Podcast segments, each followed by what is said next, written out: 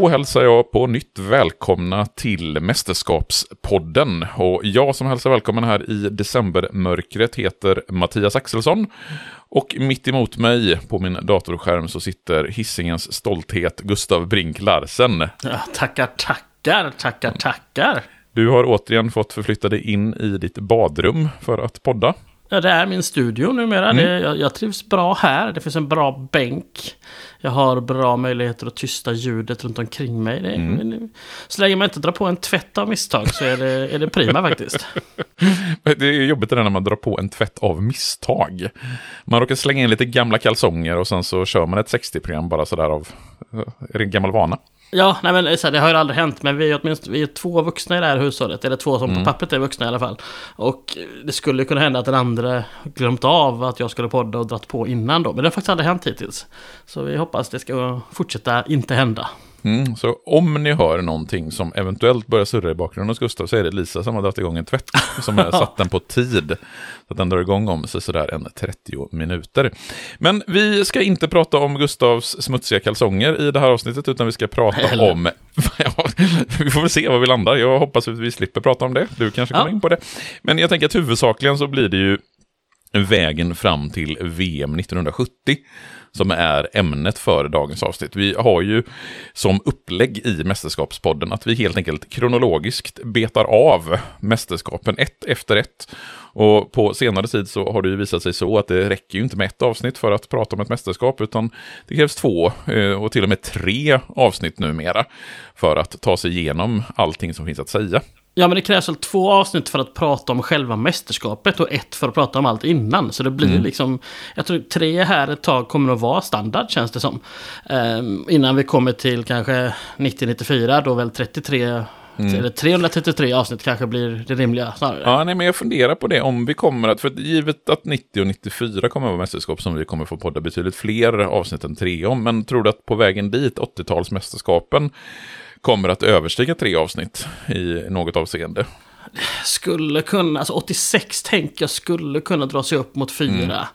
Mm. Um, det är ändå ett, par I, ett, ett EM där 84 som kan vara kul att lägga lite extra tid på. Det kan mm. vara, och liksom Maradona, liksom, bara England och Argentina är ju nästan ett helt avsnitt liksom, mm. i det mästerskapet. Men vi vet inte, vi, vi, får se helt enkelt. Ja, eller så får vi göra så att vi släpper eh, fler Patreon-exklusiva avsnitt som inte är om enskilda spelare utan avsnitt som handlar om kanske turneringar eller specifika händelser sådär som man vill podda lite mer om. Eh, att det får vara på det sättet som man gör det. Ja, det tycker jag låter helt rimligt. Det, jag, är, har, jag har haft mycket i, i livet sista 20 åren. Så att jag hinner inte riktigt, nej men sista tiden. Så jag hinner, har inte riktigt hunnit med den delen. Men det här är ju någonstans fokus, att verkligen släppa om mästerskapen. Sen får mm. det andra släpa lite, tyvärr. Mm. Jag skulle vilja att det inte var så, men så nej, är det. Men eh, det är ju mästerskapen som är huvudfokus. Så det är ju givetvis det här som vi lägger våran tid. Och just vårt fokus, eller ditt fokus, det är ju du som gör merparten, eller ja, nästan nästan all research in, inför avsnitten. Jag kommer ju in med lite sidokommentarer om diverse olika saker. Men när vi tittar på själva händelserna som är fotbollsrelaterade så är det ju ditt verk som någonstans ligger till grunden för avsnittet. Skitsamma, nu ska vi sluta hylla dig eh, tackar, och tackar. istället göra någon typ av recap av förra avsnitten, alltså det om VM 1966. Vi brukar ju köra den här fem snabba frågor om det tidigare mästerskapet. Så vi kör på samma sätt idag, tänker jag, innan vi går in på VM 70 och tar VM 1966. Vilka vann VM 66? Det gjorde England. Vilka var de slog i finalen? Det är Västtyskland. Vem blev skyttekung 66? Eusebio och Portugal med nio mål. Och Sveriges insats, betyg? Ja, vi var ju inte med och i kvalet rök vi mot Västtyskland trots någon form av guldläge. Mm. Jag tänker, jag är snäll idag och tänker två av fem för liksom mm. den, den cykeln kan man säga. Ja, jag är lite fundersam till varför du sätter en tvåa när, man, när vi inte ens kommer till mästerskapet. Bör inte det vara någonstans, för, för, att, för att få en tvåa, alltså godkänt, så behöver vi åtminstone vara med i mästerskapet. Jo, men samtidigt, så här, vi, vi hade inte varit med i mästerskapet innan. Det är en lite svagare generation. Jag, ja, jag, jag, jag, var lite snäll, men nej, visst, absolut, man kan tycka att två alltså, ska vara någon form av gräns för att Alltså i själva mästerskapet, kan man tycka. Men ja, nu var jag snäll den här gången. Jag kanske ångrar mig sen. Mm, förlåt att jag avbröt där, vi skulle köra fem snabba insåg Ja. jag. Så att den femte snabba frågan här nu efter lite lång, min fråga och din utläggning om frågan. Vilken var den stora snackisen i VM 66? Ja men det är ju en av de stora VM-snackisarna någonsin. Var den inne eller var den inte inne? Kort och gott. Och alla vet vad det är vi pratar om, så vi behöver väl egentligen inte fördjupa oss på den. Nej, vi pratade rätt mycket om det sist, så jag tycker att vi nöjer oss där. Yes. Så, ska vi då lägga VM 1966 till handlingarna och gå framåt fyra år i tiden Yes. för att prata om VM 1970. Det kommer ju inte vara så att vi gör ett jättekliv fyra år framåt i tiden, ska väl ärligt sägas. Det kommer ju vara en del om tiden däremellan. Men någonstans kommer vi ju landa i VM-finalen 1970 så småningom. Men för att komma till VM-finalen så måste vi börja med val av värdnation. För när vi kommer till VM 1970 så ska vi för första gången eh, spela världsmästerskap på en kontinent som vare sig är Sydamerika eller Europa. Så är det. Istället ska vi upp till Nordamerika och då Mexiko. Och ja, jag har ju min en viss ignorans tidigare uttryckt att för mig är liksom Nordamerika typ Kanada och USA. Och att Mexiko och, och de andra ja, men spansktalande länderna mm, där det smalnar av till någon form av Mellanamerika och sen Sydamerika, Sydamerika. Men tekniskt sett så har jag fel. Alltså Mellanamerika är ju inte det en kontinent utan det är ju faktiskt Nordamerika. Så att ja, Ja. Vi ska spela VM i Nordamerika. Ja, och jag har dessutom gjort en liten video som finns på YouTube där jag reder ut de här begreppen om Ah. Nordamerika, Sydamerika. Även Latinamerika finns med där och eh, diverse andra saker. Så vi kan väl länka till den på vårt eh, Instagramkonto eller i avsnittsbeskrivningen för att alla ska få väldigt klart för sig skillnaderna mellan de olika begreppen. Ja, alltså har du bara 24 timmar på dygnet eller har du mer? För jag förstår inte hur du hinner med allt faktiskt. Ja, nej, det Skit kan, man ju, det. det kan man verkligen fundera. Det kan man verkligen Ja. fundera. Men vi ska välja värdnation och det Ja. är en nordamerikansk, ett nordamerikanskt land. Ja, och beslutet togs på en Fifa-konkurrens i, äh, konkurrens, Fifa-kongress i Tokyo den 8 oktober 1964. Och att kongressen var just där och just då berodde såklart på att olympiska sommarspelen började då den 10 oktober som vi pratade om i för massa avsnitt sen. Eh, Colombia, Peru och Japan hade dragit sig ur och kongressen hade valt att suspendera inte utesluta utan bara suspendera Sydafrika. Och givetvis så motsatte sig ju Fifas ordförande Stanley Rouse den suspenderingen enormt. Han höll ett upprört tal om att Fifa, eller så här, man ska ägna sig åt fotboll och inte politik liksom. Ja, mm. Såklart att Fifa ville ha VM i Sydafrika liksom, givetvis. Alltså på den tiden. Nu Sydafrika mer fine, men då apartheid liksom. Ja, men det räckte med en omröstningsrunda för det enda motståndet stod Argentina för. Och de fick 32 röster, Mexiko fick 56 och blev därför arrangör för VM 1970. Men som Svenska Dagbladet också då skriver så var det därmed i princip klart att VM 78 skulle hamna i Argentina istället.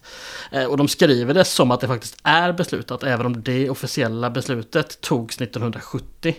Ehm, samtidigt som man då också bestämde arrangör för 74 och 82.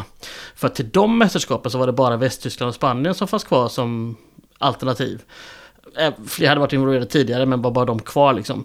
Och då förhandlade de helt enkelt sig fram till att 74 Tyskland, 82 Spanien. Så att här var det liksom någon form av, jag vet inte om jag vill säga kohandel, men det var liksom länder som var väldigt sugna på att arrangera mästerskap löste det sinsemellan. Och så var det inga andra realistiska alternativ. Och jag vill bara ta upp en sista grej från den här kongressen. Det, valdes in lite nationer i Fifa.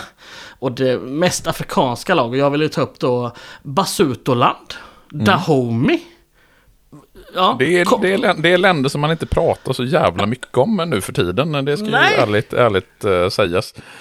Uh, Basutoland är ju det som sen blir Lesotho för övrigt. Ja. Och det är så här, jag bara, vad är det? Jag tänkte nu har någon varit full och skrivit. Men, när det är, men så här, vi har också King Kongo Leopoldville som det fortfarande hette. Vi har Tanganyika, vi har Nordvietnam och andra giganter som då fortfarande är kvar i Fiji, Kuwait och Mauretanien. Liksom. Men, men det är så fantastiskt val. Alltså, här börjar verkligen världen komma in i Fifa på ett annat sätt. Nej, men det är ju Eh, också det, är ja. också det att under 60-talet så skapas ju en hel massa nya länder. Länder som blir självständiga eller som på något sätt får någon typ av självstyre. Så det är ju klart att med en växande, ett växande antal länder så blir det ju också fler länder som på något sätt kan vara med i Fifa. Och givetvis hade jag velat stanna kvar lite grann vid Fifa-kongressen här och prata om länder, men vi skiter väl i det. Ja, för att då hade, vi, då hade vi fått lägga alldeles för mycket på det. Vi brukar ju däremot försöka att ta oss igenom de turneringar eh, på landslagsnivå som spelas mellan världsmästerskapen. Så nu ska vi då titta lite grann på turneringarna mellan 1966 och 1970. Och då tänker jag också att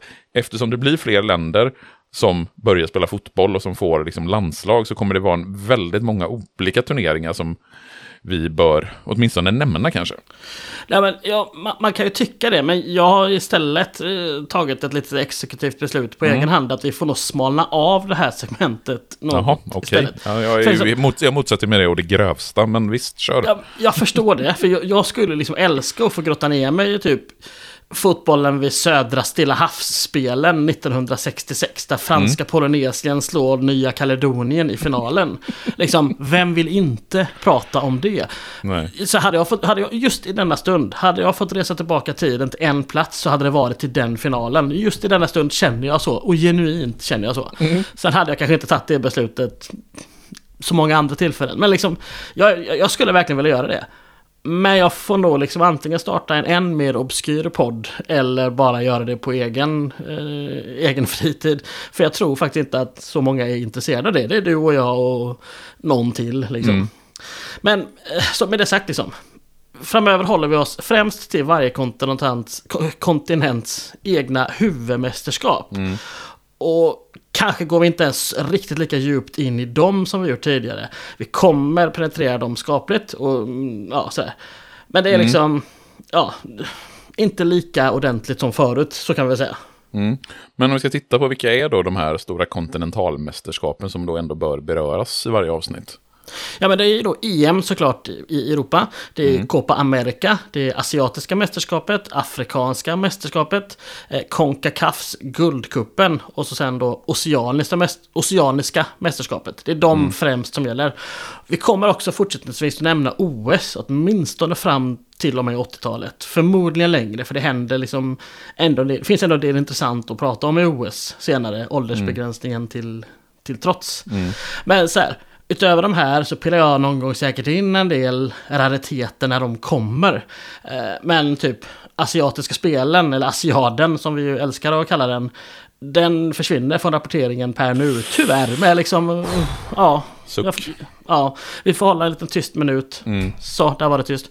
Eh, och liksom panamerikanska spelen, nej, de kommer inte vara standard. Men ibland har jag kollat framåt så är det ändå någon framtida världsmästare mm. eller VM nyckelspelare som är med där. Då kanske vi nämner det i alla fall. Men vi kommer inte grotta ner oss i hela mästerskapet liksom. Nej, jag, jag håller ju fullständigt, jag håller inte alls med om det. Jag tycker det är ett helt orimligt beslut av dig. Jag tycker du ska lägga all, ännu mera tid på att göra research just om Södra Stillahavsspelen 1966 och liknande turneringar. Men eftersom du ändå är den som chefar i podden så får väl jag böja mig eh, för detta beslut och då konstatera att ah, men det blir färre turneringar än vad vi borde prata om. Men om vi då har tagit det här beslutet, eller du har tagit det här beslutet, vilka turneringar är det då som vi ska gå igenom? Det roliga är att jag ska direkt bryta mot det jag sa. För nu, vi, ska börja med att prata om, eller så här, här ska vi prata om både 1967 och 1969 års Concacaf Championship. Vilket är föregången till Guldkuppen som inte startar förrän 1991. Mm. Så att, men ja. ja, ja. Lite så fusk. Men vi har också mm. två afrikanska mästerskap, ett sydamerikanskt dito, ett asiatiskt, ett EM och ett OS. Så det enda som saknas är det oceaniska mästerskapet och det drog inte igång förrän 1973 och spelades även då med viss oregelbundenhet. Okej, okay. men eh, då är jag med och eh, då tar vi väl dem i ordning och börjar med 1967 års sydamerikanska mästerskap. Ja, men det gör vi. Eh, för det arrangerades så tidigt som 17 januari till 2 februari 1967. Och samtliga matcher spelades på Estadio Centenario i Uruguays huvudstad Montevideo. Så vi är alltså någonstans tillbaka till där podden startade på huvudarenan eh, för VM 1950, eh, 1930. Mm. Eh, det här var dock en turnering som Brasilien helt valde att avstå och det gjorde även Peru. Däremot så får vi hälsa Venezuela välkomna till de här mästerskapen för, för första gången. Trevligt, trevligt. Ja, upplägget som man valt var att sex lag skulle medverka. Alla skulle möta alla en gång och de med flest poäng skulle stå som vinnare. Åtta lag hade anmält sig, vilket gjorde att i slutet av 66 så fick Chile slå ut Colombia i ett dubbelmöte och Paraguay slå ut Ecuador. Så efter det här kvalet, inom citationstecken, så var de medverkande länderna då eh, Chile, Paraguay, Bolivia, Venezuela, Argentina och så då värdnationen Uruguay. Mm. Efter två spelade omgångar så hade Uruguay, Argentina och Chile vunnit båda sina matcher och lämnat de andra lagen efter sig. Så när Uruguay och Chile i omgång tre spelade oavgjort gav det, den, det argentinska laget chansen att gå upp i täten. En chans de tog. Men eh, när de sen även vann sin fjärde match mot Chile så var Chile avsågade från segerchans. Men eftersom Uruguay slog Paraguay i sin fjärde match så blev det så definierat att vi i turneringens allra sista match hade ett möte mellan Argentina och Uruguay.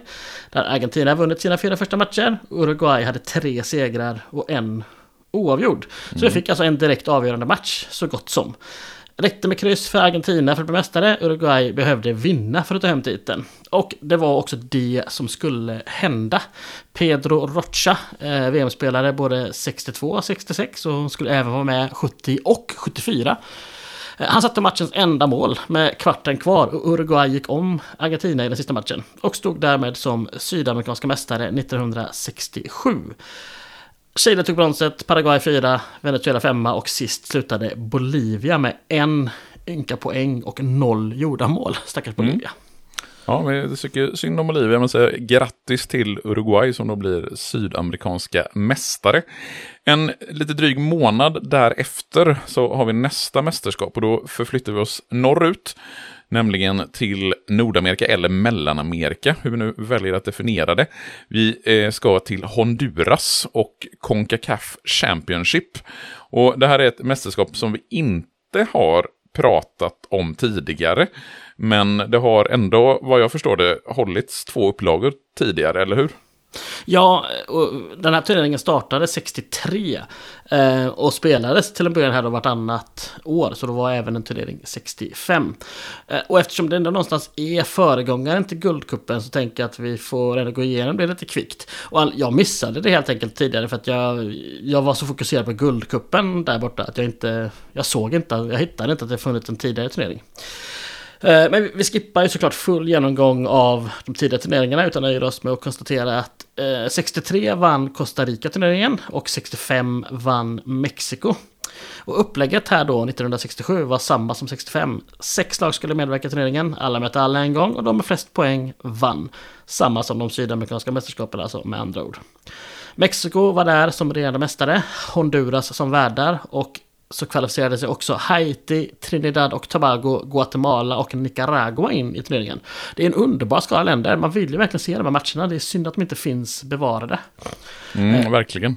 Ja, samtliga matcher spelades i huvudstaden som jag ska försöka uttala. Eh, Tegucigalpa på något sätt. Eller Tegucigalpa. Ja, ja. Tegucigalpa. ja vi säger så. Mm. Eh, på en arena som då hette Estadio Nacional Tiburcio Carias Andino. Det är, är också lag på att man måste säga det när man ser det i text. Estadio Nacional de Andino. Men det, är ju- det gäller att överdriva så att man låter lite, lite rassig när man säger det också. Ja, det känns ju också för- piggt och glatt. Det är min, min take på saker och ting. Ja, och så här, jag har inte koll, liksom, kollat det här supernoga, men Mexiko måste ju gått in i den här turneringen som storfavoriter. För jämfört med de andra lagen så är de ju på en annan nivå. De, ja, de har ju varit med i VM, de andra har inte varit i närheten liksom. Och man inledde med att slå Nicaragua enkelt med 4-0. Men i match 2 så fick inte Mexiko hål på Guatemala. Utan de släppte istället eh, in ett mål med 7 minuter kvar och förlorade. Mexiko vann dock sina tre sista matcher. Men eftersom att Guala, äh, Guatemala hade slagit Haiti i sin första match klarade kryss mot Honduras i match 3 och sen vann sin fjärde match mot Trinidad och Tobago och även den sista matchen mot Nicaragua. Ja, då slutade det med att Guatemala tog slutsegern. Mexiko tvåa, hemmanationen Honduras trea med bronset. Ja, så därför, därmed har vi då Guatemala som någon typ av eh, mellanamerikanska, nordamerikanska mästare. Vi har Uruguay som sydamerikanska mästare och därmed kan vi stänga 1967 och hoppa fram till revolutionsåret 1968. Det är ett mästerskapstätt år och eh, redan i januari så har vi de afrikanska mästerskapen. Ja, African Cup of Nations som den nu heter. Så jag gillar att säga African Cup of Nations. Jag tycker det mm. ligger bra i munnen. Ja, det har en speciell klang på något sätt. Ja, det heter ju så på det engelska språket. Mm. Eh, här valde man att utvidga mästerskapet jämfört med tidigare. För tidigare hade det varit sex lag som spelat i två trelagsgrupper. Vilket ju följts av final och bronsmatch. Den här gången skulle man istället vara åtta lag uppdelade på två fyrlagsgrupper. Två lag från varje grupp skulle ta sig vidare till semifinal och därefter då final och sådär. Mm. Man spelade i Etiopien, i Addis Abeba och Asmara. Eh, så de var såklart direkt kvalificerade då, Etiopien. Vilket såklart även de mästarna Ghana var. Sex lag till skulle in och eftersom hela 20 lag faktiskt var intresserade så blev det kvalspel. Och nej, det ska vi inte ta i detalj, även om jag vill. Eh, utan jag vill nämna att eh, Förenade Arabrepubliken, alltså Egypten, ställdes i ett avgörande playoff mot Uganda om en plats. Och man vann bortamatchen med 1-0 den 4 juni 1967. Men till returen, som skulle spelats den 30 juni, ja då lämnade man återbud på grund av en liten incident som väl oftast kallas för sexdagarskriget, eller hur? Mm, ja, den här lilla, lilla, lilla historiska händelsen. Ja, och den kommer lite senare för Israel gör ju sig relevanta. Så att vi, vi, mm. vi, vi, vi, håller, vi håller på den lite ja, vi teasar lite. Eh, jag vet inte om Tunisien drog sig ur av samma anledning, men de drog sig i alla fall ur eh, sommaren 67 också. Eh, så med det sagt, de åtta lag som kom till spel var då Algeriet, Elfenbenskusten, Etiopien och Uganda i grupp A. I grupp B blev det Ghana, Kongo-Brazzaville, Kongo-Kinshasa och Senegal. Det var grupp B. Och Etiopien gick rent i grupp A, medan Elfenbenskusten, som ju såklart har förlorat mot Etiopien, vann sina övriga två matcher och hängde på Etiopien till semifinal.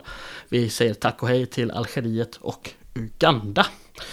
I grupp B blev det mer spännande, i alla fall mellan tre av lagen. Eh, Ghana inledde med att kryssa mot Senegal. Men vann sen mot först Kinshasa och sen Brazzaville som jag väljer att kalla dem. Så att de landade på fem poäng och det skulle räcka till gruppseger. Eh, Senegal följde upp sitt inledande kryss med att slå eh, Kongo-Brazzaville. För det var de som skulle sluta sist i gruppen utan, utan poäng.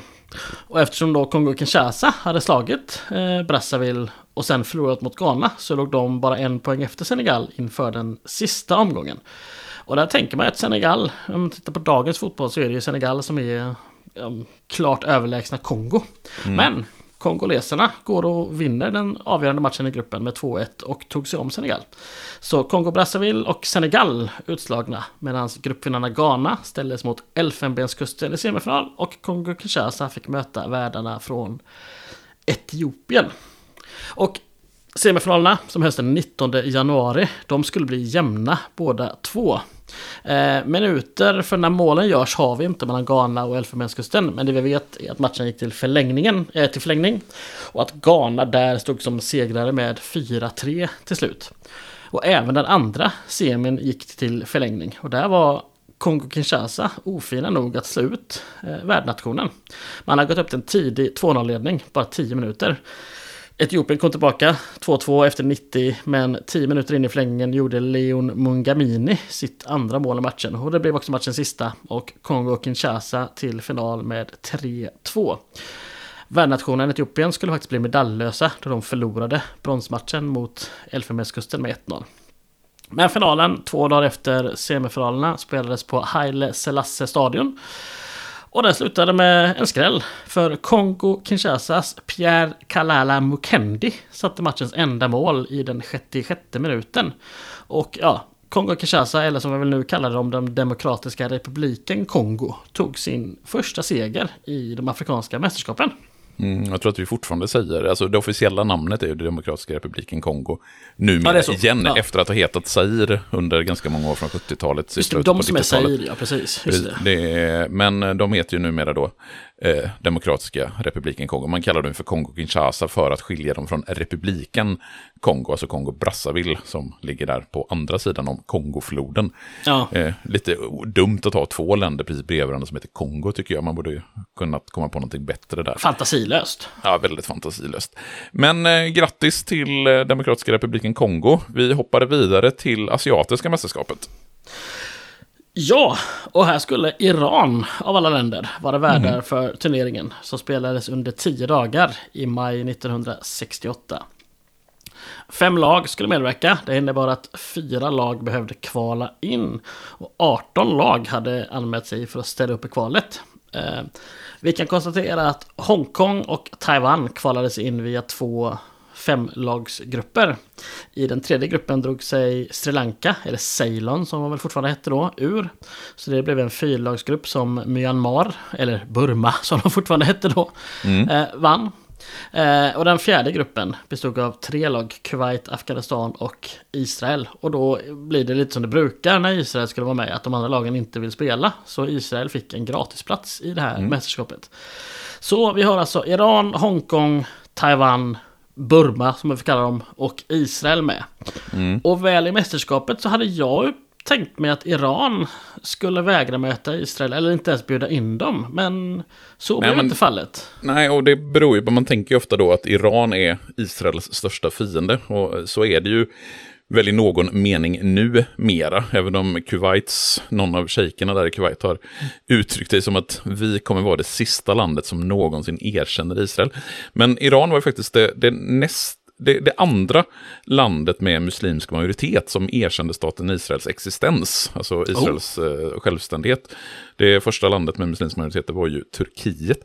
Och grejen är den att Israels dåliga relation visavi Iran, den kommer ju sig ifrån den iranska revolutionen 1979.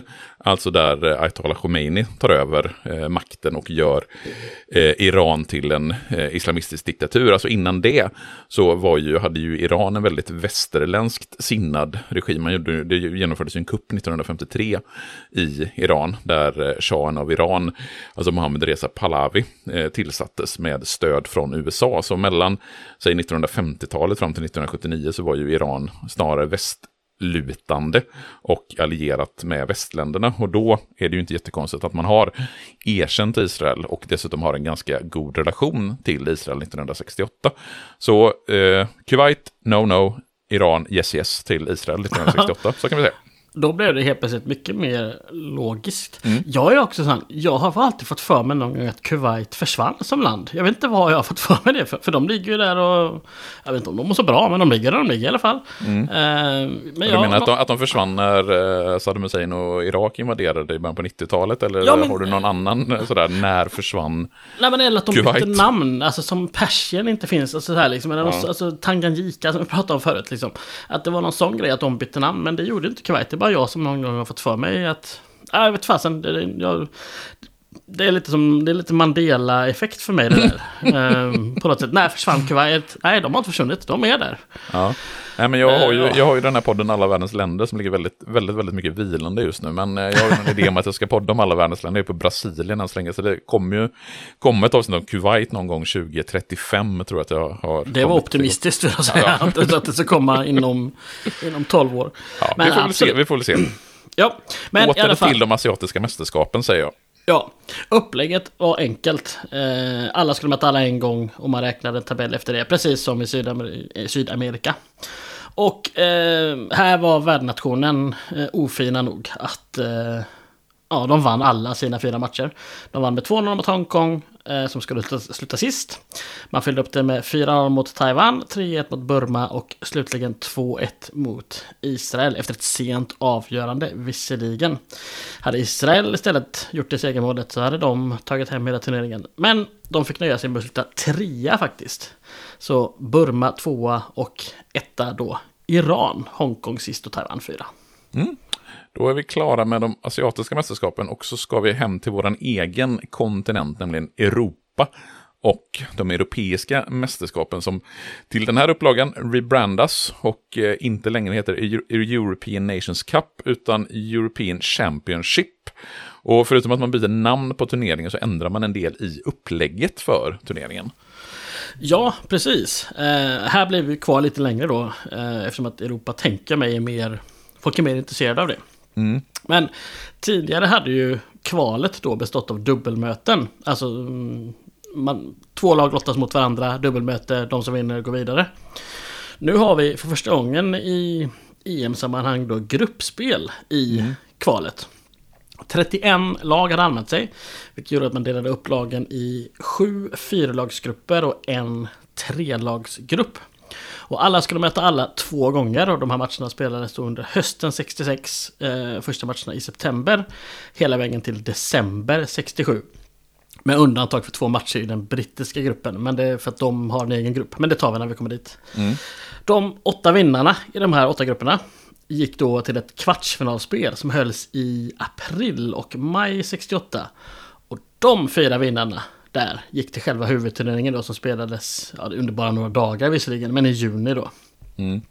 Och med, som sagt, själva huvudturneringen är ju då semifinal eller bronsmatch och en final. Mm. Så det var fortfarande liksom ingen stor turnering som anordnas på sommaren. Och den här principen att man valde värdnation bland de fyra lagen som kvalificerar sig, den, ja, den gällde fortfarande.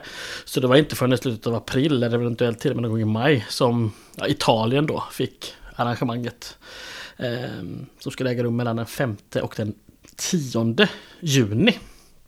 Men eh, att ta emot tre andra lag eh, och arrangera liksom fyra matcher, det är ju inte direkt lika krävande som att ta emot, och vad är det, 24 lag i EM numera liksom. Det är en helt annan grej.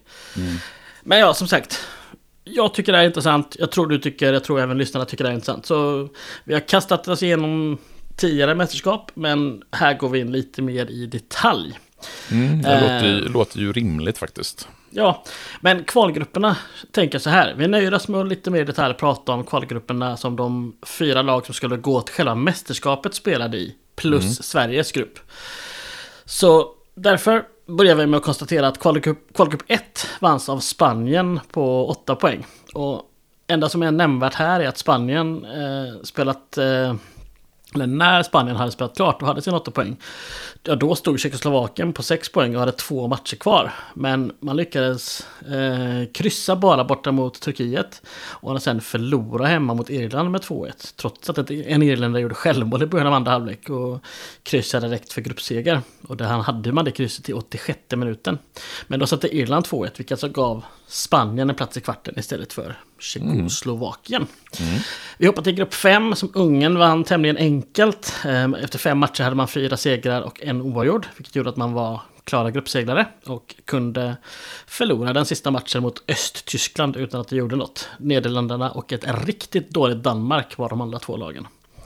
Och sista gruppen vi tar väldigt kort är grupp 7. Där Luxemburg slutade sist med en liten poäng. Polen trea med 7. Samma poäng som tvåan Belgien. Men vinnarna blev Frankrike med 9 poäng. Så Frankrike till kvartsfinalen. Yes, och Det- du ville ja. att vi skulle... Ja. Nej, jag tycker bara det är roligt att nämna att Luxemburg har ju fortfarande chansen att nå EM nästa sommar. Alltså nu 2024. Det är helt, de kom ju trea i sin kvalgrupp med var det typ 17 poäng eller så här. Det är ju typ lika många poäng de nästan tagit sammanlagt genom alla Ja, nej, det, där tidigare. är det luxemburgska fotbollsundret. Sen känns det ju verkligen som jag såg en karta över alltså, länder i Europa som har kvalificerat sig till EM respektive inte. Alltså, det känns ju verkligen som att det är svårare att inte kvalificera sig till EM numera än vad det är Ja. att missa EM. Vi ska vara stolta i Sverige att vi missar. Ja, jag tycker vi har gjort ett bra jobb som har missat EM, för det är fan inte lätt att göra det, nej, skulle jag nej. säga.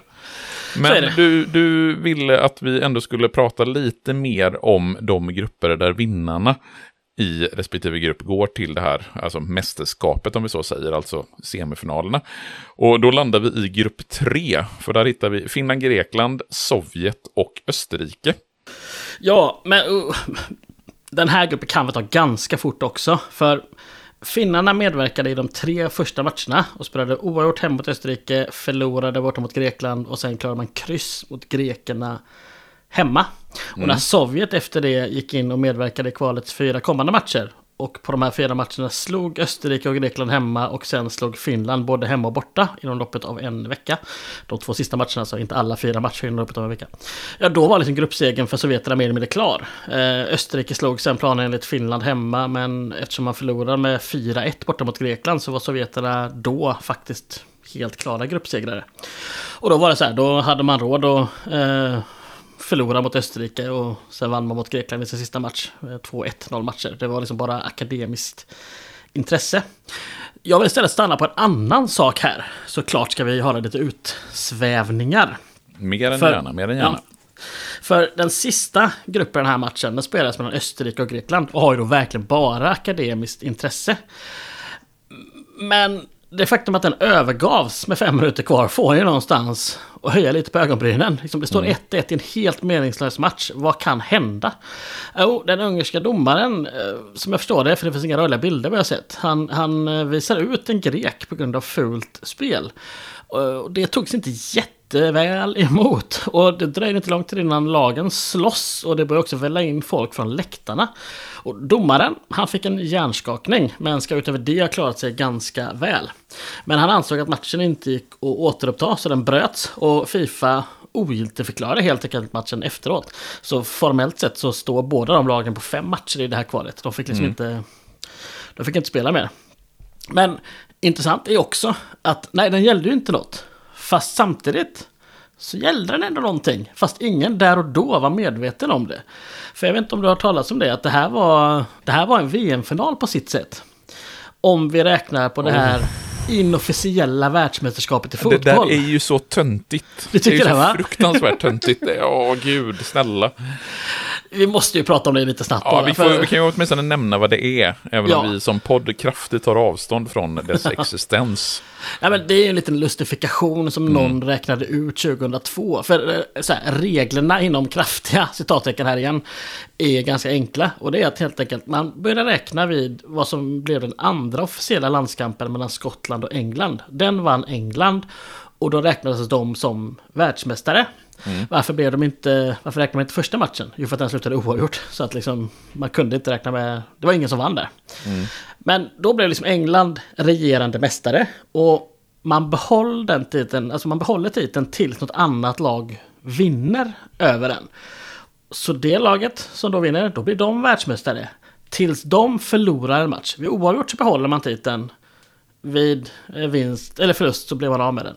Mm. Och till en början är det bara England och Skottland som byter den här fram och tillbaka. Sen började i början av 1900-talet så började Irland och Wales blanda sig i. Eh, Österrike var faktiskt första land eh, utanför de brittiska öarna att ta den här titeln då, 1931. Och numera har den spridit sig till alla jordens kontinenter. Eh, Nordkorea har haft en, Angola, Zimbabwe, till och med lilla Curaçao, alltså Nederländska Antillerna, mm. har haft den här titeln. Eh, även Sverige vid ett antal tillfällen, senast 2013. Vi kunde också tagit den från Peru 2018 men lyckades bara kryssa den matchen. Men liksom så här, ja, före 2002 var det ingen som visste, eller så här, det kan vara träningsmatcher, det ska vara officiella matcher. Men det mm. behöver inte vara tävlingsmatcher, det kan även vara träningsmatcher. Det är därför han liksom till slut kan hamna på helt bisarra ställen. Mm. För att, jag menar typ när, när Sverige mötte Nordkorea, den här Kings Cup, alltså januariturnén. Den räknas, för det är mm. officiella landskamper. Så att, eh, ja. Um, men så här. Titens eh, resa i, ja, gick i den här matchen mot Grekland då som officiella världsmästare var Österrike. Och eftersom man inte förlorade då så behöll man titeln ett tag till. Men ja, nej, det... Jag vill mest bara... Jag tyckte det var roligt att det gällde ja. ingenting. Men det gällde alltså, någonting. Ja, men alltså någon typ av lite anekdotisk eh, kuriositet så kan det ju vara intresse av att nämna det. Även om jag, alltså givetvis så är det ju äh, jättefånigt. Sen är det väl ingen som på riktigt, det är väl ingen som tar det på allvar heller. Nej, jag tror inte att det är några spelare som överhuvudtaget bryr sig om det. Nej. Så man får ju ta det för vad det är, givetvis. Eh, men ändå, ändå en kul detalj i sammanhanget och vi tackar för den här fantastiskt givande utläggningen. Eh, ska vi gå vidare till grupp 4 där det bara var tre lag, Albanien, Jugoslavien och Västtyskland. Det ska vi. Och med Albanien som då någon form av tänkt stryknation här så skulle det ju bara stå mellan Västtyskland och Jugoslavien. Där ju Västtyskland med sin silvermedalj från 66 såklart var favoriter. Jugoslavien missade ju faktiskt VM i England. Eh, de var ju annars med i de flesta mästerskapen. Eh, och liksom det gick programenligt i den första matchen då Västtyskland slog Albanien med 6-0 efter fyra mål av Gerd Müller, alltså Der Bomber, som vi nu får prata om tänker jag, några mästerskap. Mm. Det ska bli kul. Eh, det är här han verkligen tar plats på den internationella eh, scenen. I match två eh, åkte tyskarna ner till Belgrad och där blev Müller, Beckenbauer och gänget nollade. Istället var det Josip Skoblar som satte matchens enda mål. Och juggarna satte då press på tyskarna. Särskilt som man 11 dagar senare slog albanerna med 2-0 i Tirana. Men målskillnad skulle ju potentiellt bli en grej här. För att man räknade målskillnad som jag har förstått det. Mm. Eh, så tyskarna 6-0 från den första matchen gjorde ju fortfarande att de hade det i egna händer.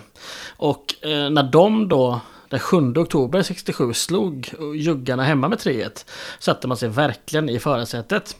Jugoslaverna gjorde vad de kunde mot albanerna en månad senare och vann med 4-0. Och man slutade då med 6 poäng och plus 5 i målskillnad. Och här skulle då Västtyskland med en match kvar borta mot Albanien. Ehm som efter tre matcher hade 0 poäng och 0-12 i målskillnad. Det skulle liksom ja, det hade räckt med en 1-0-seger för tyskarna här så hade de gått vidare. Mm. Men de lyckas inte göra något mål. Eh, och om det berodde på att man har någon form av underskattning. För Müller var inte med, UVC eller var inte med, Beckenberg var inte med och det var ett par till som saknades. Men om det var en faktor eller inte ska vi låta vara osagt. För ja, nej, men bollen går inte in. Eh, och albanerna gör inget mål heller.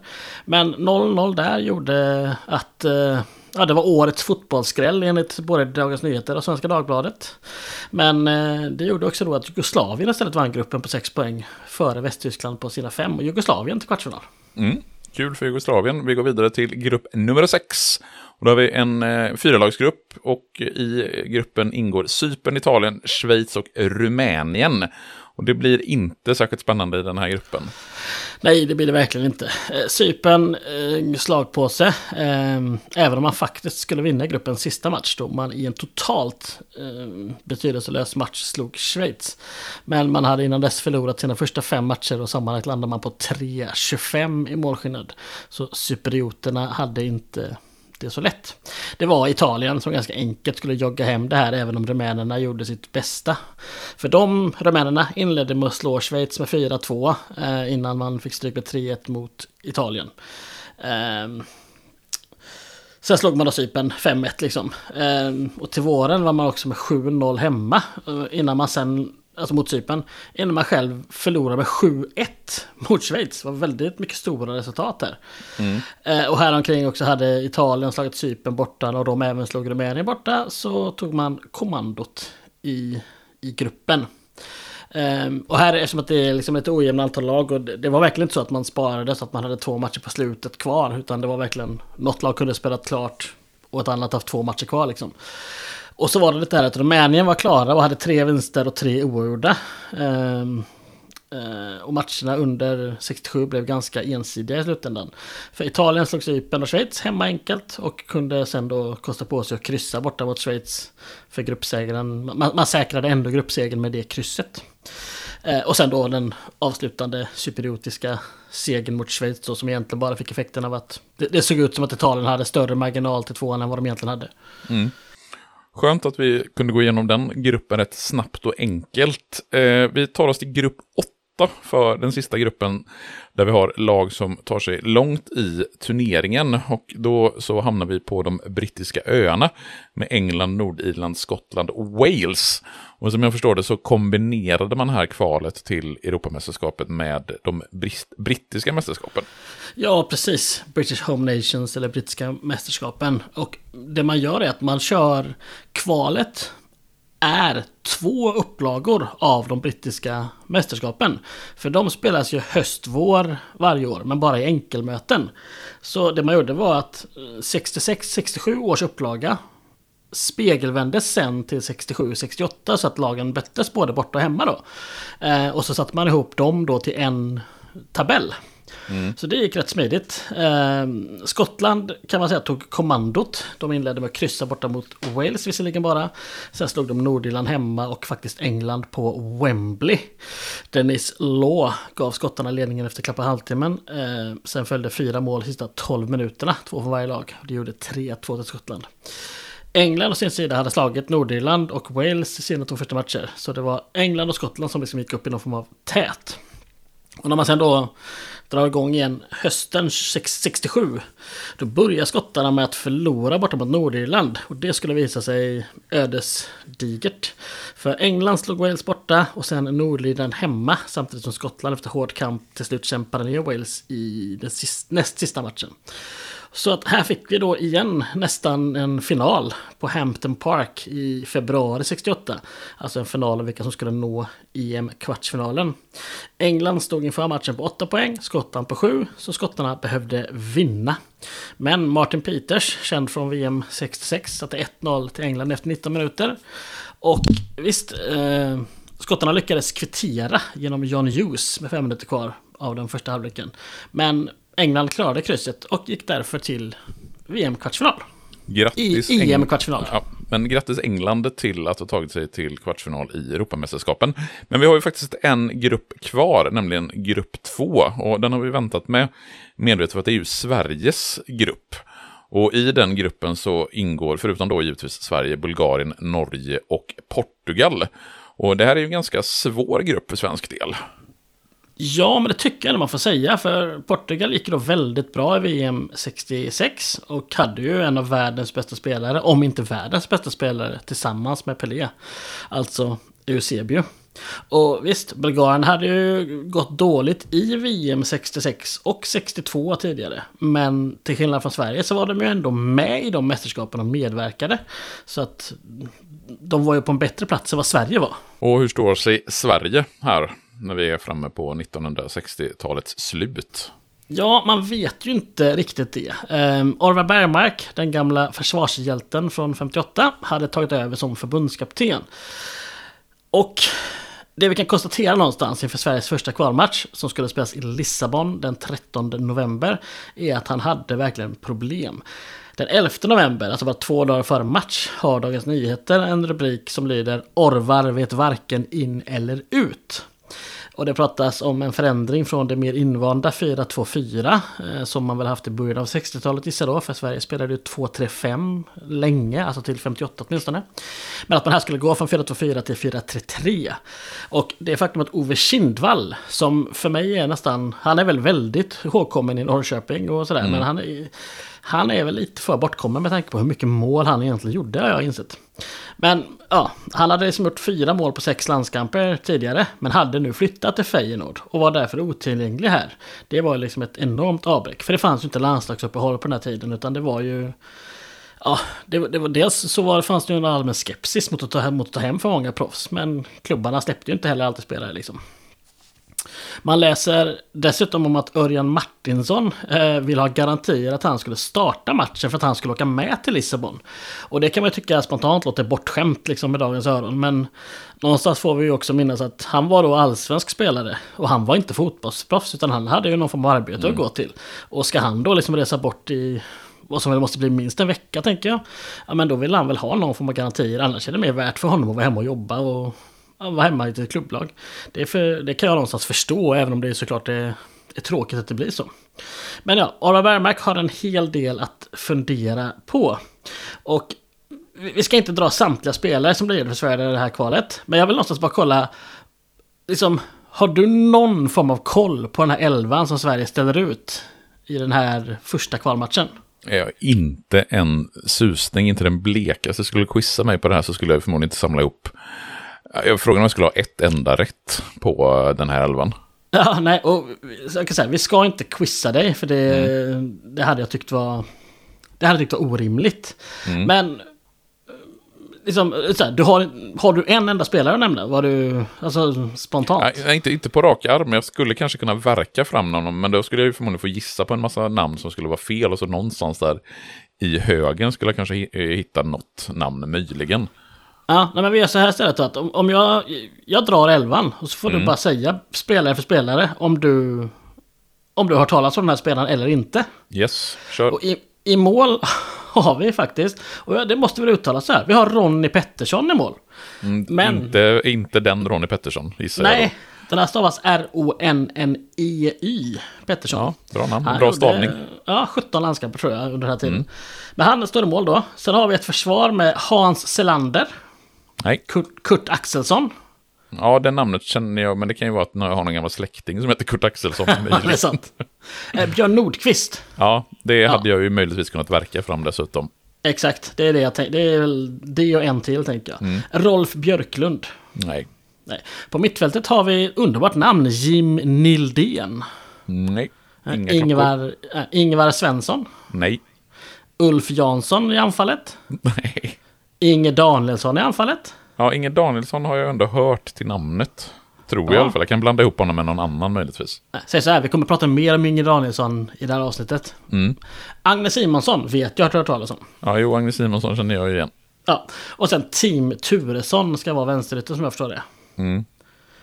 Är det ja, du... nej, det var ju inte det mest namnkunniga laget. Nej. Det kan, nej, vi väl, kan vi väl lugnt säga. Nej, det är verkligen sådär. Det är en... en eh, ja, visst, nu är Ove Kindvall inte med och liksom eh, Tommy Svensson kommer in i laget här lite senare. Så det, och Örjan Persson och Roger Magnusson kanske spelare som man minns lite mer. Men när vi går in i det här EM-kvalet så är det ju i alla fall ingen... Det, det är ju inte det mest namnstarka laget som vi känner till i alla fall. Nej, men hur går det för våra tappra anonyma gossar? Ja, men I första matchen går det skitbra. Mm. jag har tyvärr inte hittat några rörliga eh, bilder. Eh, men så som svensk media beskriver det så har vi tre hjältar att tacka. Mm. Dels är det Björn Nordqvist i försvaret. Björn Nordqvist som vi också senare skulle... Ett tag var ju han mest svenska landslagsman. Det var ju Ravelli som slog honom i VM 94. Mm. men när han gjorde sin, var det 115 landskamp. Eh, därför har man lite koll på Björn Nordqvist. Eh, men han höll koll på en, en ganska blek Eusebio för dagen. Agnes Simonsson fick mycket beröm för sin insats, men den stora hjälten blev ändå någonstans han som gjorde båda Sveriges mål, vilket var Inge Danielsson. Eh, för portugiserna tog ledningen efter 20 minuter lite drygt. Jaime Grasa eller något sånt. Inge Danielsson behövde bara 8 minuter på sig och kvittera till 1-1. Och det stod sig halvleken ut och långt in i andra halvlek. Ehm, så långt att svenskarna verkligen han gå från att bara tänka att det här var underbart om man lyckades hålla detta till att faktiskt tro att vi kan hålla 1-1. Och liksom, man är ganska tydlig och öppna med att man maskade och ville liksom komma undan med det här resultatet. Men unge här Inge Danielsson ville annorlunda. Och med tre minuter kvar smällde han in 2-1 för Sverige och det stod sig matchen ut. Så det var en drömstart. Och mm. som jag teasade om, Inge Danielsson. Vi måste ge honom en minut, för han hade landslagsdebuterat några vecka innan den här matchen och då gjort mål mot Danmark. Han, var, han är inte så känd nu, han var inte så känd då, för han var spelade i Bromölla i division 2. Och då kan man tänka att han är en ung och talangfull snubbe. Nej, han var 25. Eh, och visst, han hade skrivit på för Helsingborg inför 67 och spelade sedan allsvenskt under det året. Så att han var ju någonstans på väg uppåt i karriären. Men efter det allsvenska året så väntade en jävla cirkus. För Inge, han ville bli proffs och reste ner mot kontinenten ett antal gånger. Mest till Nürnberg, som han vid något tillfälle beskrivs som 99% klar för. Men, och det uppdagades senare när han istället var nere i Ajax, eller han var med Ajax nere i Israel. Att Nürnberg ville testa Danielsson i matchsituation vid ett tillfälle. Och man lät honom spela i en träningsmatch. Men under falskt namn. Ja, och så här, mm. det, det, fanns tydligen regler som gjorde att man hade kunnat spela honom. Men då hade Inge Danielsson behövt något tillstånd. Det hade han inte. Och så, liksom, varken svenska eller västtyska förbundet blev så glada över det här. Och i alla fall svenska förbundet blev ju inte direkt gladare när han då är med Ajax ett par veckor senare nere i Israel. Ajax har match mot Israels landslag. Och han spelar igen, trots att han då är avstängd. Även om han själv påstår att han väntade på besked huruvida han var det eller inte. Och så kom inget besked. Och då förutsatte han, ja men uh, oskyldig tills motsatsen, lalala. Men ja, Lång historia kort. Den här matchen mot Israel gav honom ett proffskontrakt med Ajax. För det var de han skrev på för. Och när förbundet sen kom med sin dom i januari 68 så blev han avstängd ett par månader. Vilket var betydligt mildare dom än det år det pratades om att han skulle bli avstängd först. Eh, det gjorde att så här, han hade fått debutera för Ajax i mitten av februari. Nu fick han vänta till mitten av mars istället. Men liksom våren 68 går bra. Han gör 9 mål på 7 matcher och vinner holländska ligan. Nästa säsong gör han 12 mål på 20 matcher för Ajax. Slutar tvåa i ligan. Och spelar, alltså han och Kurre Hamrin startar Europacupfinalen det året. I varsitt lag. Mm. Uh, Um, och vem startar han med? Jo, oh, han, han är liksom anfallspartner till Johan Cruyff. Mm. Det är liksom, det, där har vi Inge Danielsson från fucking Bromölla liksom. Mm. Det är någonstans roligt. Och så då Kurre Hamrin och även Karl-Heinz Schnellinger som vi nämnde en hel del i 66 avsnittet. Um, men ja, man förlorar den finalen liksom, men ändå. Um, Inge där då, liksom, nyss tvåa i Europacupen inser att han håller på, eller nej, Ajax är rätt tydlig med det, att han håller på att bli överflödig. För här ska Ajax gå ifrån 4-2-4 och bli det klassiska 4-3-3 Ajax. Och då blir det Inge Danielsson ja, men då, då, finns det ingen plats för honom där. Och han kunde fortsätta utomlands, men valde istället att flytta tillbaka till Helsingborg som då hade åkt ner i tvåan. Och spelade där några år, gör ett år i Allsvenskan med IFK Norrköping innan han återvände till Bromölla och avslutar karriären. Men det är så här, jag hade inte en aning om han var innan, men jag tycker det är ett väldigt intressant fotbollsöde liksom. Mm. Um, under ett och ett halvt år var han Johan Cruyffs anfallspartner liksom. Mm, ja, nej, men som sagt, namnet känner jag ju till och det är väl förmodligen för det här att han har ändå spelat Europacupfinal och varit proffs. Så till namnet eh, har jag hört om honom tidigare, men inte just hela den här historien och cirkusen, som man ändå får, får kalla det. Fallet men, Inge. Fallet Inge. Eh, Peter Dokumentär kommer i eh, vår. Gustav Brink Larsen läser. Nej, yes. eh, ska vi gå vidare med Sveriges grupp här i EM-kvalet? Ja, det tycker jag. Sverige har alltså slagit Portugal borta i den första omgången. Och eftersom eh, Bulgarien hemma slog Norge med 4-2 så låg Sverige tvåa i gruppen efter Bulgarien. Men den oerhört positiva starten till trots så skulle det inte bli Sveriges grupp. Eh, när kvalet skulle fortsätta under försommaren 67 då skulle vi möta Portugal en gång till, den här gången på hemmaplan. En match som Inge Danielsson, som du alltså då var i Helsingborg innan Ajax-tiden, inte tog ut till. Då Orvar Bergmark ansåg att han jobbade för mycket på planen. Det låter lite som, som en efterhandskonstruktion. Eller, mm. ja, men ja, i alla fall. Däremot kunde man få hem lite proffs om man betalade för det. Och Örjan Persson togs hem från Dundee United till den här matchen. Om, eller mot att man betalade hans grundlön på 450 kronor den veckan. Det är ju mm. också en... Ja. Det är också en grundlön. Ja, det, det, säger någonting. Mm. Örjan Persson då, som jag har ett kärt öga till, som han är från Smögen. Och det är ju min släkt också. Mm. Eh, Bergmark kunde ha fått hem Bosse Larsson från Stuttgart, men ville inte då han inte tyckte att det kändes ansvarsfullt. Tycker också det har mm. någonting. Mm. Ja. Mm. Verkligen. Men ja, första juni, Portugal på hemmaplan. Laget är till stora delar samma som vann sist. Med spännande spelare som Roger Magnusson och Örjan Persson som tillägg. Eh, Sverige skulle igen hamna i tidigt underläge. Costadio Pinto satte 1-0 efter 20 minuter. Och eh, en usel första halvlek från svenskarna, men Portugal fick inte in några fler bollar. Och i den andra halvleken var det istället betydligt bättre Sverige som skapade rätt många chanser för att kvittera, men bollen ville ville verkligen inte in. Men när klockan närmade sig de 90 så hade Sverige inte kvitterat och faktum är att matchen gick över 90 när Ingvar Svensson efter en tilltrasslad situation till slut fick in bollen i mål. Vilt jubel naturligtvis. Svensson begravdes bland lagkamrater, journalister och annat löst pack som bara befann sig där. Eh, men det uppstod en, liksom en kort stunds förvirring. För domaren hade liksom tagit bollen och stod bara där sen med den under armen och det gjordes ingen avspark. Utan han förkunnade att matchen var slut. Men det framgick inte riktigt så här, var den slut före eller efter att Sverige gjorde mål? Det var ingen som riktigt visste det. Nej. Men till slut var det en Sten Otto Liljedahl, en läkare, och jag gissar att han var läkare för landslaget.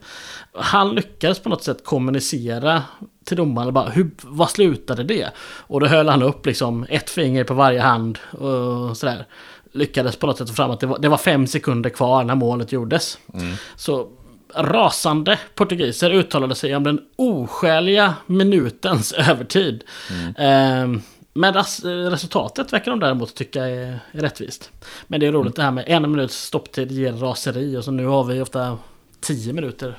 Ja. Mm.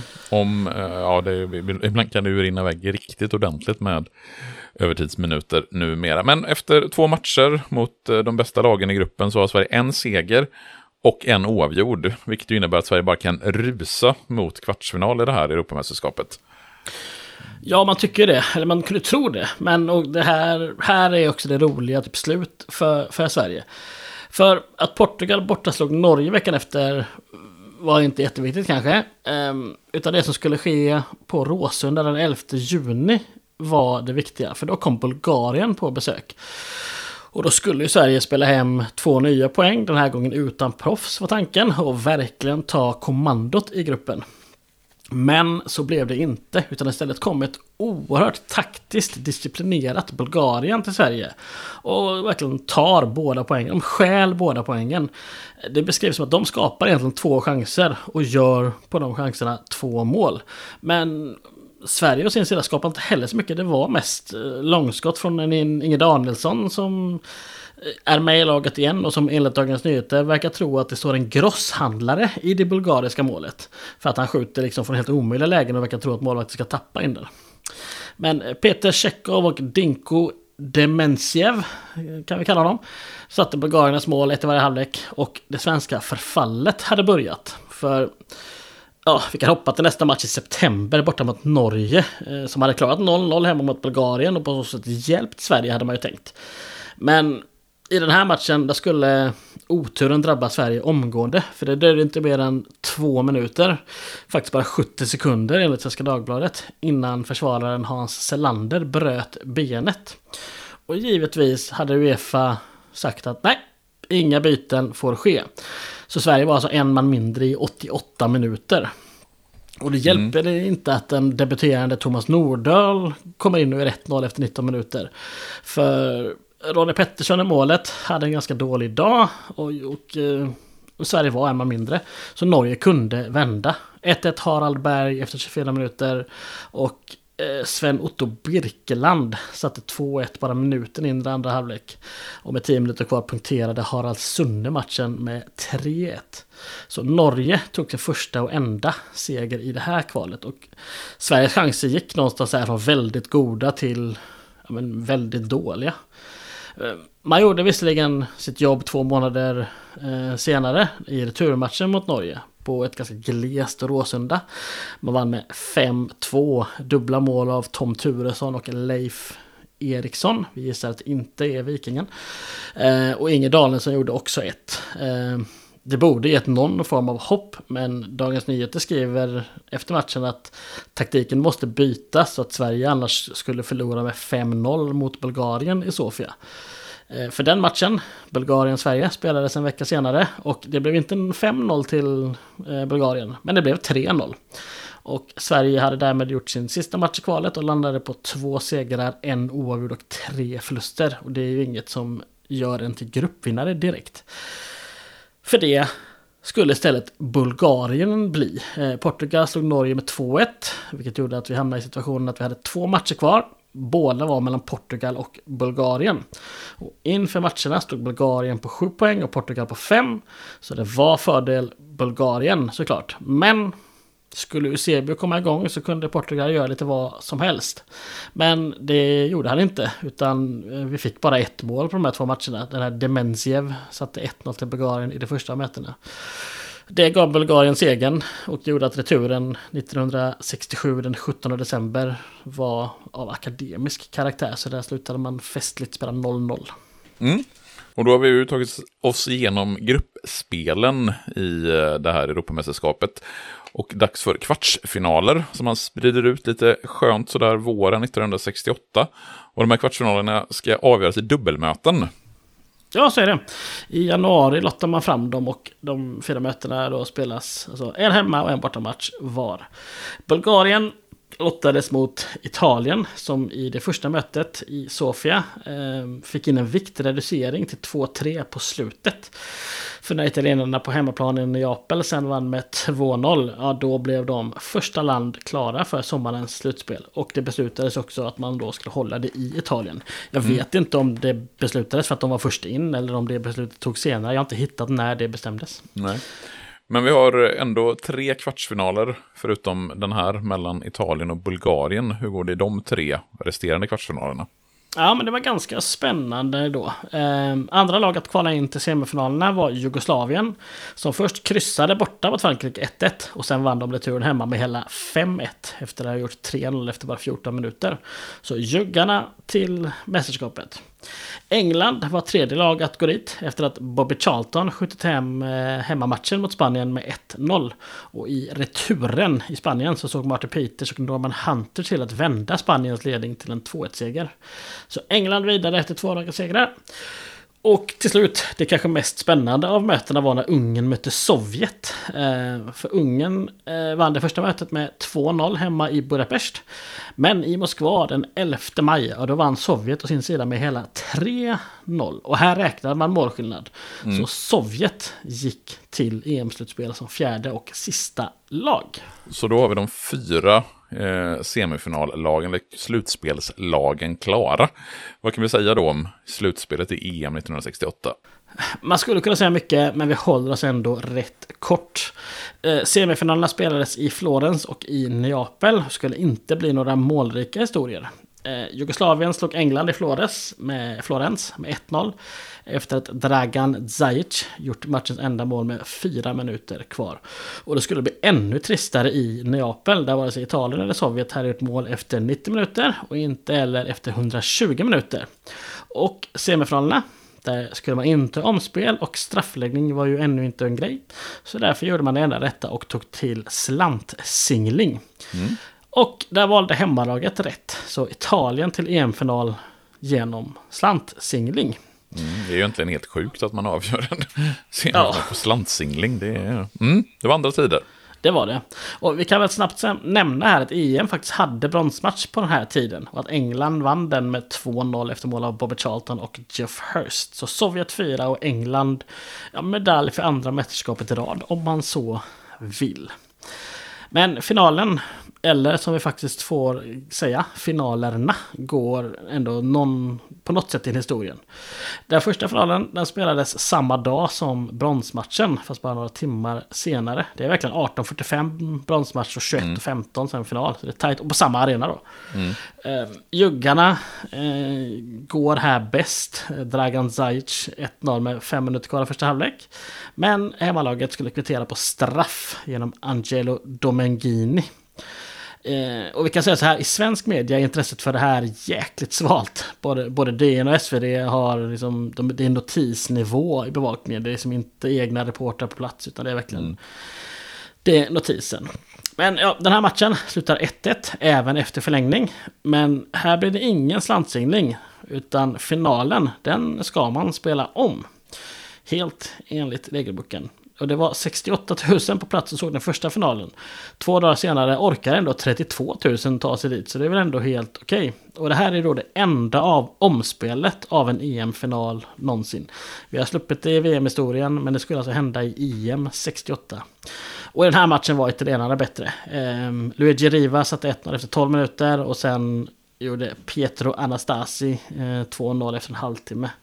Och på den här tiden kanske framförallt Italien i 2-0 ledning på hemmaplan. Det, då, då är det bomstängt. Mm. Vi fick inga fler mål utan efter slantsingling eh, i semifinalen och kryss i första finalen så vann Italien till slut. Och blev Europamästare 1968. Och vi säger därmed grattis till Italien. Eh, men vi håller oss kvar en stund just på 1968, för nu kommer vi till vad som jag tror faktiskt är mitt favoritmästerskap alla kategorier, nämligen de olympiska spelen 1968. Eh, det finns ju oerhört mycket att ta med sig från det här OS som ju spelas i Mexiko, eller avgörs i Mexico City, alltså eh, huvudstad i samma land som sen kommer att anordna VM 1970. Men vi har ju Bob Beamons klassiska världsrekord, han hoppar 8,90, krossar det gamla världsrekordet. Och det är ju ett världsrekord som sen står sig fram till Tokyo-VM 1991. Då, Fantastisk höjd, eller längdhoppsfinal där, 91. Mm, Mike Powell mot Carl Lewis i ja. VM i Tokyo. Och jag tror säkert att jag har nämnt det här tidigare, men Carl Lewis sämsta hopp i VM-finalen 1991 hade alltså räckt till guld i i princip samtliga VM, eh, både före och efter. Eh, så Carl Lewis har ju en hisnande serie Ja, i VM-finalen det. 1991. Men Bob Beamon klämmer in med något sånt här, ja men ett verkligen monsterhopp till 8,95. Och det som är lite intressant här i sammanhanget, Colin Powell, Powell menar du? Mike Ja, Powell. Paul eh, hoppar 8,95 givetvis. Eh, Carl Lewis hoppar ju 8,91, vilket också är en ganska Ja. imponerande längd. Det är ju med lite för mycket medvind. Men det som också ger lite perspektiv, det är ju att Mike Powells rekord från 1991 har ju nu stått sig längre än vad Bob Beamons rekord från 1968 stod sig. Ja, och man är ju inte ens i närheten av att hoppa så Nej, långt jag- längre heller. nej, det finns ju ingen som, eh, som överhuvudtaget är där och nosar. Men förutom det här fantastiska världsrekordet så har vi ju den legendariska 200-metersfinalen, eller kanske snarare prisceremonin efter 200-metersfinalen, då John Carlos och Tommy Smith eh, höjer sina knutna svarta nävar och sänker eh, huvudena i den här Black Power-gesten. Eh, vi har Dick Fosbury som hoppar, eh, Fosbury, introducerar Fosbury-floppen och vinner höjdhoppsturneringen. Eh, så det är väl kanske framförallt friidrotten som, har som finns i mitt minne från det här eh, olympiska spelet. Men det är inte friidrott vi ska prata om, utan det är ju Nej. fotboll. Ja, även om man kanske blev mer sugen på att prata friidrott nu. Men fotbollen spelades den också, eh, kan man säga. Blev väl inte riktigt lika legendarisk som, Nej. som mycket annat var i OS. Sådär. Men formatet i alla fall, det var detsamma som fyra år tidigare. 16 lag delades in i fyra fyrlagsgrupper. Ettan och tvåan får väg upp vidare till kvartsfinal. Övriga utslagna. Och utöver att spela då på Azteca-stadion i Mexico City så stod det även Puebla, Guadalajara och León som värdorter. Jag vill berömma mig själv för mitt uttal av Guadalajara. Eh, ingen annan kommer göra det så att jag gör det. Nej, Jag kommer absolut inte göra det, så att, Nej, eh, nej, nej. klappa dig själv på axeln nu. Ja, det... Så. Eh, Sverige valde att inte ställa upp, vilket man inte direkt var ensam om att, ja, att inte göra i Europa. Bara 18 lag valde att slåss om de fyra platser som tilldelats Europa utöver de regerande mästarna då från, från Ungern. Och så här, det kliar ju såklart i mig att få prata kvalet. Få nämna Japans vinst med 15-0 mot Filippinerna. Men nej, vi ska inte göra det. Vi Nej, konstaterar men att... trå- tråkigt, tråkigt, men så är väl livet. Ja. Vi konstaterar att Colombia, eller förlåt, nej, Mexiko är värdnationen och spelar i grupp A tillsammans med Colombia och Guinea och Frankrike. Ehm, här tog sig hemmanationen och Frankrike ganska enkelt till kvartsfinalerna så behöver vi inte säga mycket mer än så. I grupp B spelade Brasilien, Japan, Nigeria och Spanien. Och det här blev en jämn grupp. Spanien vann den efter två segrar och ett kryss. Men åtföljdes inte till slutspel av det unga brasilianska laget. För de slutar trea. Utan Japan tog sig den andra platsen med en seger och två kryss. Så Brasilien som ju ser det här, alltså redan här ser Brasilien lite som någon form av U20, U21-turnering. De skickar inga äldre spelare, även om man får. De och Nigeria åkte ut, Spanien och Japan till semifinal, eller förlåt till kvartsfinal. I grupp C skulle vi ha hittat El Salvador, eh, Israel, Ungern och Marocko. Men som eh, så många gånger förr så fanns det lag som inte ville möta Israel. Den här gången var det eh, Marocko som inte ville det och Ghana ersatte istället. Och det skulle Ghana inte ha så jävla mycket till övers för. Eh, man, visst, man lyckas kryssa mot eh, Ungern och El Salvador men förlorade inledande matchen mot Israel. Och det räcker ju inte för att gå vidare. El Salvador däremot, de tog bara en poäng, krysset mot Ghana. Eh, vilket gör att du förstår att det var Ungern och Israel som skulle gå vidare till kvartsfinal. Ungern med fem poäng eh, då de slog Israel och Israel fick då nöja sig med fyra poäng. Den sista gruppen, grupp D, innehöll ett stryklag, vilket var Thailand. Tre förluster och 1-19 i målskillnad. Stackars. Ja, Ja, stackars det är ju inte roligt. Nej. Övriga lag är, eller var, Bulgarien, Guatemala och Tjeckoslovakien. Och de skulle nog gått oväntat sluta i den ordningen. För bulgarierna inledde då med att ta storseger mot Thailand. Kryssade sen mot tjeckerna och avslutade med att slå Guatemala. Som å sin sida hade inlett med att skrälla mot tjeckerna genom att vinna med 1-0. Sen gjorde man sitt mot Thailand och med fyra poäng var man då redan klar för kvarten. Så det gjorde inget att man förlorade den sista matchen. För eh, Tjeckoslovakiens 8-0-seger mot Thailand räckte inte. Utan vi fick alltså Bulgarien och Guatemala till slutspel också. Mm. Och ska vi ta oss igenom slutspelet i OS 68? Ja, och jag känner att vi vill rusa igenom det också. Det spelades under loppet av en vecka från den 20 oktober till den 26 oktober. Uh, Ungern slog Guatemala med 1-0 och ställdes därför mot Japan i semifinal. Uh, Japan som hade slagit Frankrike med 3-1 i sin kvart men sen, inte haft en, men sen hade de inte en chans i semin. För ungrarna vann med 5-0. Så Ungern till final och Japan till bronsmatch. Vi hoppar, nu går det fort här. Mm. På andra sidan så kryssade Bulgarien och Israel och en eh, uppenbart antisemitisk lottdragning eh, gjorde att bulgarerna gick vidare till semifinal. Och för den som inte förstod det så var det ett skämt. Eh, den var bara lite antisemitisk. Mm. Men där ställdes kul, de i alla fall. Kul skämt Gustav. Den, det, det, var, var det landade väl kände jag. Ja, jag kände det. Du, nej, du reagerar nej. inte överhuvudtaget. Men i alla fall. Eh, Bulgarien eh, ställdes i semifinalen mot hemmanationen Mexiko som hade slagit Spanien med 2-0 i kvarten. Men det skulle inte bli någon final för hemmanationen. Eh, de skulle faktiskt inte ens få fira någon medalj. För Bulgarien vann semin med 3-2 och gick till final. Vilket innebar att Japan och Mexiko möttes i bronsmatchen. En match som japaner, japaner, japaner gick och vann med 2-0. Och de tog därför bronset. Men finalen det kan man säga är anledningen till att vi någonstans rusat igenom det här slutspelet. För den blev minnesvärd. Den blev tokig till och med. Mm. Eh, och inte nödvändigtvis på det bra sättet. För Bulgarien tog ledningen efter 22 minuter. Tsvetan, De, eh, Demitrov gjorde det målet. Men under den första halvlekens, ja, någonstans fem-ish sista minuter så skulle det vändas, det skulle urartas och i praktiken också punkteras. För i den 40 minuten så kvitterade Ivan Menzel efter en hörna.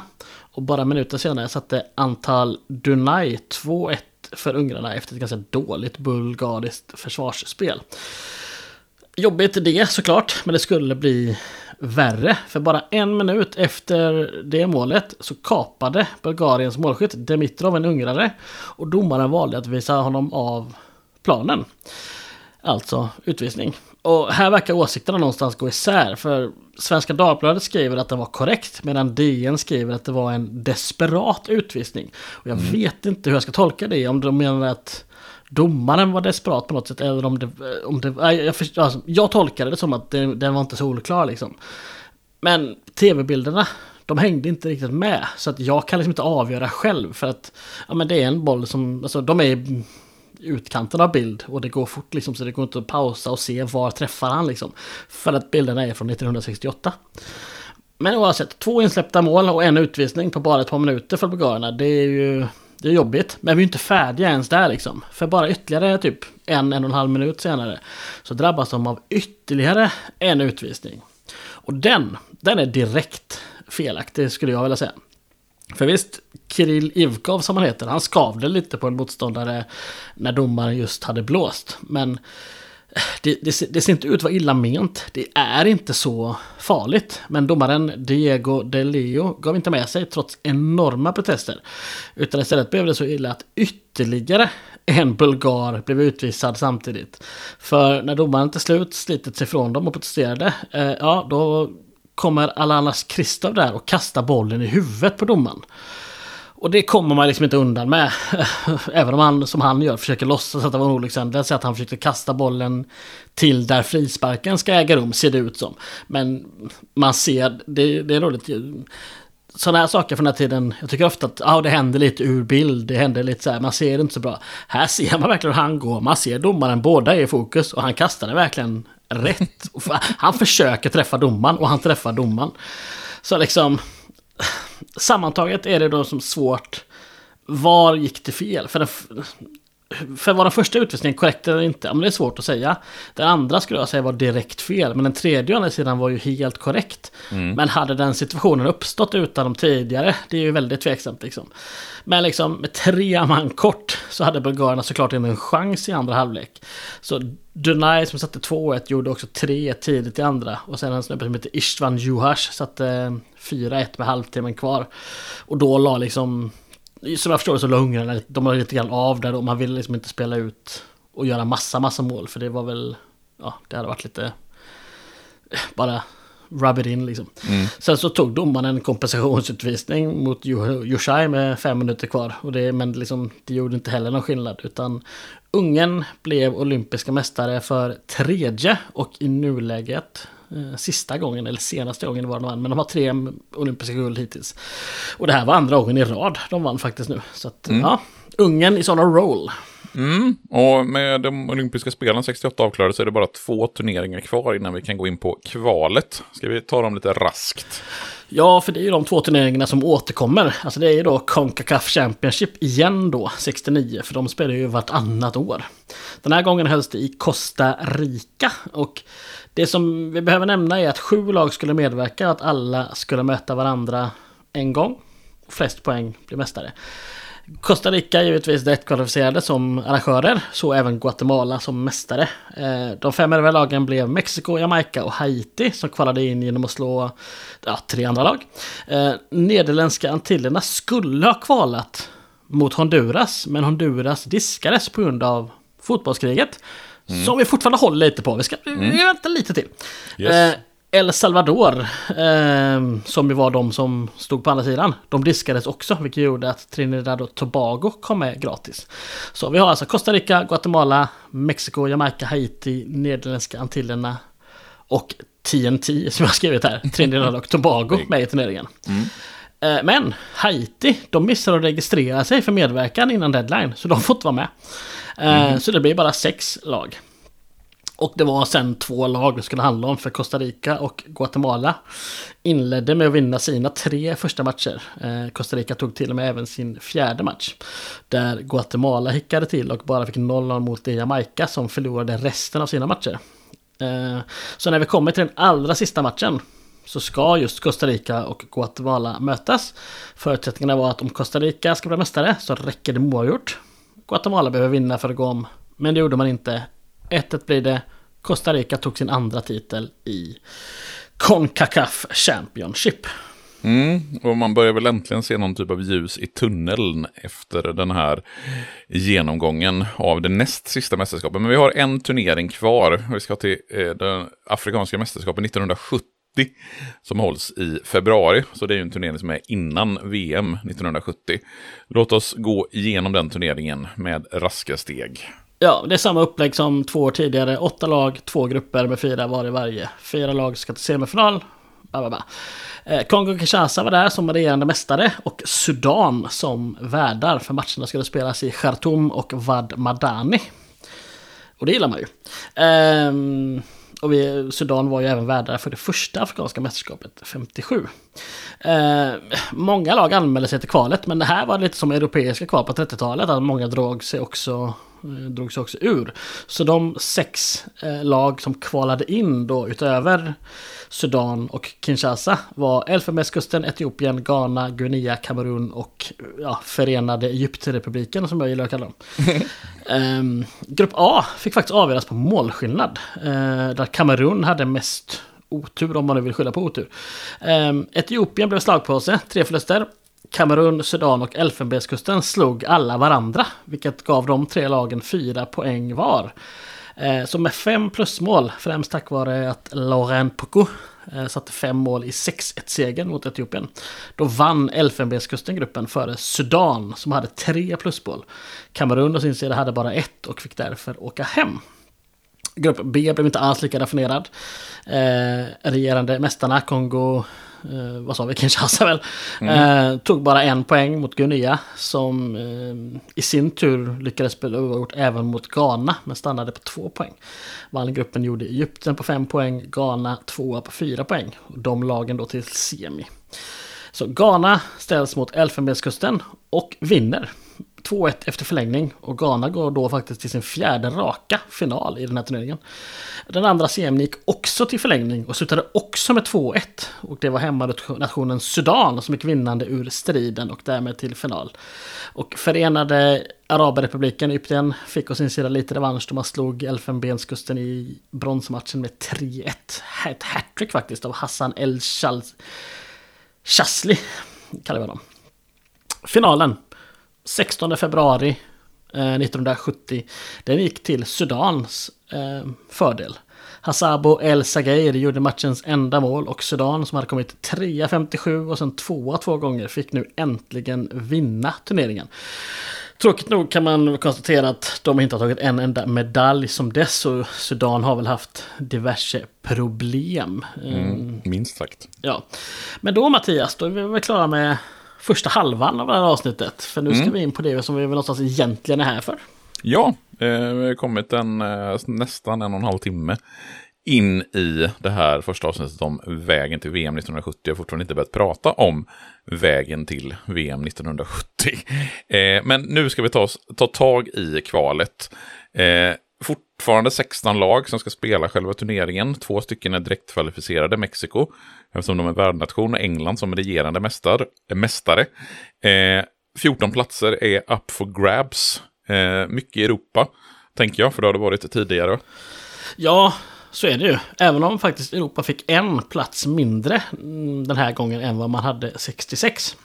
För åtta lag utöver världsmästarna England ska komma från Europa. Och även Sydamerika tappade faktiskt en plats. De skulle bara ha tre medverkande. Istället hade Concacaf fått en plats extra. För, och det var ganska rimligt. för Annars hade man inte behövt ha något kval där. Eftersom mm. Mexiko då hade tagit enda platsen. Men nu fick man ju då två. Eh, och det var ju rimligt. Eh, och vi minns ju någonstans att eh, till 66 så drog sig ju alla afrikanska lag ur kvalet. Eh, på grund av att det inte fanns en enda garanterad plats för Afrika. Men den här gången sträckte sig det generösa och gentila i Fifa sig så långt att en plats kunde erbjudas till vinnarna av det afrikanska kvalet.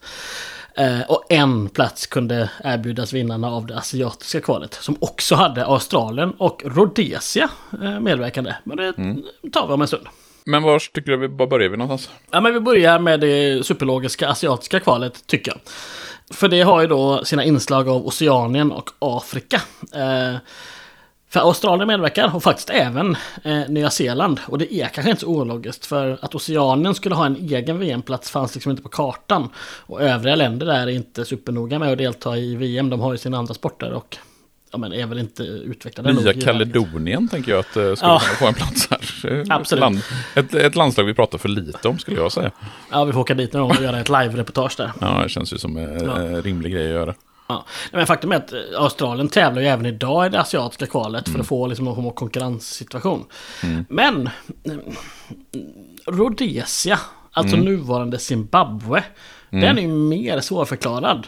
Varför de spelar i det här kvalet och inte det afrikanska ja, kvalet, tänker du? För, ja, för de blev ju självständiga några år tidigare. Men liksom, mm.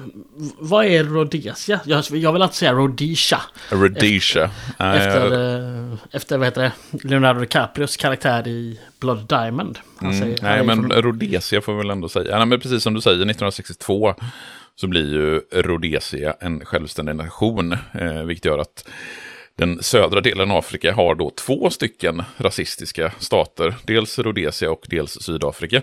Eftersom Rhodesia, när man blir självständigt 1962, så har man en folkomröstning eh, där bara vita får eh, rösta. För egentligen under hela 1900-talet så har man liksom skapat ett system, skapat ett land, skapat en administration där man separerar de vita från de svarta. Alltså ett apartheidsystem. Och det går ju sin tur tillbaka på att när eh, Sydrhodesia, som det hette, alltså vi har ju Zambia och Zimbabwe, det är ju två tidigare brittiska kolonier, alltså del av det brittiska Afrika-imperiet. Eh, och i de här olika delarna så har det varit olika uppror. Eh, bland, framförallt då från svarta eh, grupper. För att eh, även om det kanske inte var något rent apartheidsystem så var det ändå ett väldigt grovt rasistiskt system som det liksom brittiska kolonialsystemet eh, inbegrep. Så 1911 så får här, eh, den här kolonin namnet Sydrhodesia och styrs eh, egentligen under en, en decennium av det brittiska Sydafrikakompaniet. Och de vita det är ett bra namn är det. Ja, men det, man gillar ju det ändå. Och sen så får de vita bosättarna rösta om självstyre och de vill ju ha eh, ett självstyre med en särskild status inom det brittiska imperiet. Och sen så blir man en typ av federation ihop med Nordrhodesia och Nya Saland, det som idag är Zambia och Malawi. Men sen när de två länderna blev självständiga som Zambia och Malawi, med då svart majoritetsbefolkning, så eh, skapas då Rhodesia 1962. Och det som gör, för att göra liksom sammanfatta, det som gör att man inte får vara med i det afrikanska kvalet, det är ju just det här att ja, man är ett lika rasistiskt land som Sydafrika är. Men då får man ändå ställa upp i det asiatiska kvalet, vilket ju är intressant. Ja, och det är ju lite intressant för just eh, FN tog, antog 1968 en eh, resolution om att man, eh, alltså en, ett handel, en handelsbojkott mot Rhodesia. Och de enda som handlade med, med Rhodesia då, det var ju Sydafrika och Portugal.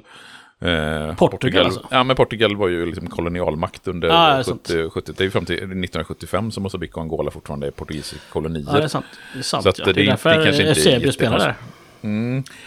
Men, men det, är, spännande att de inte blir helt uteslutna från VM, utan att de får dumpas i den oceaniska gruppen. Men att man är ett rasistiskt land, för att göra en lång historia kort. Vad härligt. Mm. Men ja, vi, vi går till kvalet då. För det skulle hållas i, i tre rundor kan man säga. Eh, den första rundan spelades i Seoul mellan Australien, Sydkorea och Japan. Och av någon anledning så möts man där och ska man spela dubbelmöten. Jag förstår inte helt poängen med det. Varför man ska spela dubbelmöten när man ändå... Det finns ju ingen hemmaplansfördel för något annat lag än, än Sydkorea liksom. Men ja, i alla fall. Eh, Australien vann en match var mot de andra och kryssade. Liksom, här, de vann mot Japan och Sydkorea och kryssade sen mot Japan och Sydkorea. Det landade de på 6 poäng eh, och tog dem, eh, tog dem till den andra rundan. Eh, och den skulle bestå, eller så här, det var två grupper, men i själva verket var det som två semifinaler, för det var liksom två lag i varje grupp. Och dit hade då Rhodesia, Nya Zeeland och Nordkorea gått automatiskt. Eh, men när det sen visade sig då att eh, Nordkorea skulle behövt möta Israel, ja, då drog sig Nordkorea ut. Så israelerna fick då istället ett dubbelmöte med Nya Zeeland som man vann med 4-0 och 2-0. Och båda de matcherna spelades i Israel. Man brydde sig inte om att flyga till Nya Zeeland för att spela returmatchen. Och det andra dubbelmötet då är ju då Australien mot Rhodesia. Och här har jag hittat, här, Rhodesia är ju ändå eller så här, någon, någon lirare som var med där gör en ganska stor grej av att det var ett mixat lag i alla fall. Alltså både vita och svarta som var med mm -hmm. i mhm. laget vid den här tiden. Okay. Eh, och det ser man på lagbilden därifrån. Så det var ju så här, nu ska vi inte ursäkta eller försöka någon form av försvara Rhodesia på något sätt. Men det är bara konstatera att så var det. Eh, deras matcher, eh, Australien och Rhodesia, skulle spelas i Mosambik. För att rhodesierna fick inte visum till Australien. Och till Mosambik kom Australien med en jäkla hybris tydligen. De hade bara räknat med att kunna åka dit, ställa ut skorna och vinna utan problem. Men ja, istället så slutar de två mötena 1-1 och 0-0. Och det blir därför en tredje match, ett playoff, en direkt avgörande match. Och den till slut vann Australien med 3-1 och gick då till finalrundan där de skulle ställas mot Israel. Och även då finalrundan är ett dubbelmöte. Men den här gången väljer man faktiskt att spela en match i Israel och sen åker man till Australien för returmötet. Så israelerna vann med 1-0 hemma efter ett självmål av Australiens David Zeman, en Tjeckoslovakien-född pojk. Mm. Och i returmötet i Sydney som spelas tio dagar senare så tog israelerna ledningen med tio minuter kvar. Och att John Watkis kvitterade beslutet räckte inte utan Israel hade vunnit och därmed kvalat in till sitt allra första och till dags dato enda världsmästerskap. Och jag landade här liksom att de lyckas med det just vid den här tiden. Alltså det är ändå 1969 de kvalar in, för det är väl ändå inte den lugnaste delen av Israels historia, eller? Mm, försöker du lura in mig på att uh, ta mig an Israel-Palestina-konflikten och göra någon typ av recap historiskt här så... Ja, jag har ju skrivit en manus, Mattias rider ut Israel-Palestina-konflikten. Alltså Mattias rider ut på ut. Det hade varit roligare med det ridit ut. ja, rider ut till dens någonting, ja. Ja, nej, det är ju två år efter sexdagarskriget och med sexdagarskriget så har ju någonstans Israels ockupation av de palestinska, alltså Västbanken och Gaza inletts. Och eh, jag vet inte om just eh, 69 är mer eh, konfliktfyllt än andra. Alltså Israel har ju sedan staten grundades 1948 varit en stat som på olika sätt har varit indraget i konflikter med grannländerna. Alltså det börjar ja. ju redan när man liksom, deklarerar sin självständighet 48 så blir man anfallen av grannländerna. Och sen så har vi Suezkrisen 60, eller kriget på vad är det, 56. Och sen har vi sexdagarskriget och man angrips av Jordanien, Egypten och Syrien. Som ju Jordanien har haft Västbanken och Egypten haft Gazaremsan. Och Israel slår tillbaks tar då eh, både Gazaremsan och Västbanken och ockuperar de här områdena. Så, så i någon mening, visst, alltså från 60-talets slut så har man ju en liten annan situation i Israel med just ockupationen av de palestinska områden. Dessförinnan så är det ju inte så att Israel är en ockupationsmakt per se. Eh, så, men de tar sig till VM trots allt. Ja, eh, men det kanske det, inte var... Det kanske hade varit lika osannolikt att de lyckats ta sig till 82. Nu gör de inte det, men liksom... Alltså, ja, nej men eh, ja. visst, det är som sagt två år efter sexdagarskriget som ju är... Ja. Men det är också två år efter, det är inte samma år. Nej, så, så är det ju absolut. Ja. Men ska vi lämna det här asiatisk-oceanska kvalet och hoppa till den afrikanska kontinenten? Ja, det gör vi. Där skulle 11 lag komma till spel efter att Fifa nekat Guinea och Zaire, som de väl här har bytt namn till, att medverka. Eh, tre runder skulle spelas även här. Först två runder med rena dubbelmöten, eh, vilket skulle tas ner till tre lag i slutändan då, som skulle bilda en slutlig kvalgrupp. I den första rundan så är det mest en lustifikation som jag vill nämna och det är att i mötet mellan Zambia och Sudan, ja, Zambia vann hemma med 4-2. Och sen vann Sudan hemma med 3-1 efter 90 minuter. Och det gör att man går till förlängning. Eh, och där gör båda lagen varsitt mål. Så efter 120 minuter har Sudan vunnit med 4-2. Alltså samma som Zambia vann med hemma. Mm. Sammanlagt 6-6 i målskillnad efter 90 plus 120. Och då går Sudan vidare för att de gjorde fler mål i den andra matchen. Trots att de har en halvtimme längre på sig att göra sitt fjärde. Ja, alltså, skumt. Väldigt märkligt sätt att göra det på. Jag tycker det är... Här, ja, det kanske då... finns en förklaring någonstans, men lycka till med att hitta det från den här tiden. Ja, det, det, man skulle behöva ha mer tid och mer resurser för att lyckas med det. Um, för det, någonstans blir det ännu märkligare i att i samma kval så spelar ju då Marocko och Senegal. Eh, och den först slutade 1-0 till Marocko i första mötet och sen 2-1 till Senegal. Men där, eh, alltså, kör man ingen förlängning utan istället en tredje match för att avgöra, alltså ett playoff. Liksom, enhetliga regler är inte en grej. Eh, och Marocko är det som tar sig vidare där då. Och de hade flyt även i nästa runda. För där spelar de två 0-0 matchen mot Tunisien. Eh, sen blev omspelet 2-2 innan man Marocko då går vidare med hjälp av slantsingling. Men vi drar oss till den sista rundan, det här gruppspelet. Det, vi, vi, tar det istället, liksom, det är någonstans det som är kvalet. Marocko, Nigeria och Sudan var där. Alla skulle mötas två gånger var och det blev ganska jämnt. För med två matcher kvar att spela, en för Sudan och Nigeria och två för Marocko, så hade Sudan tre poäng, det hade Marocko också och Nigeria låg på två poäng. Så när Marocko och Sudan möttes i den näst sista matchen så var frågan om Marocko skulle göra sig VM-klara eller om Sudan skulle skjuta upp sig i topp och sen hoppas att Nigeria skulle hjälpa dem. Det blev Marocko som vann med 3-0. Vilket gjorde den sista matchen eh, där Nigeria faktiskt ändå slog Marocko meningslös. För Marocko är det som tar platsen från den afrikanska gruppen och vi får hälsa dem in i VM, ja, välkomna in i VM-historien till deras första VM-slutspel. Välkomna Marocko.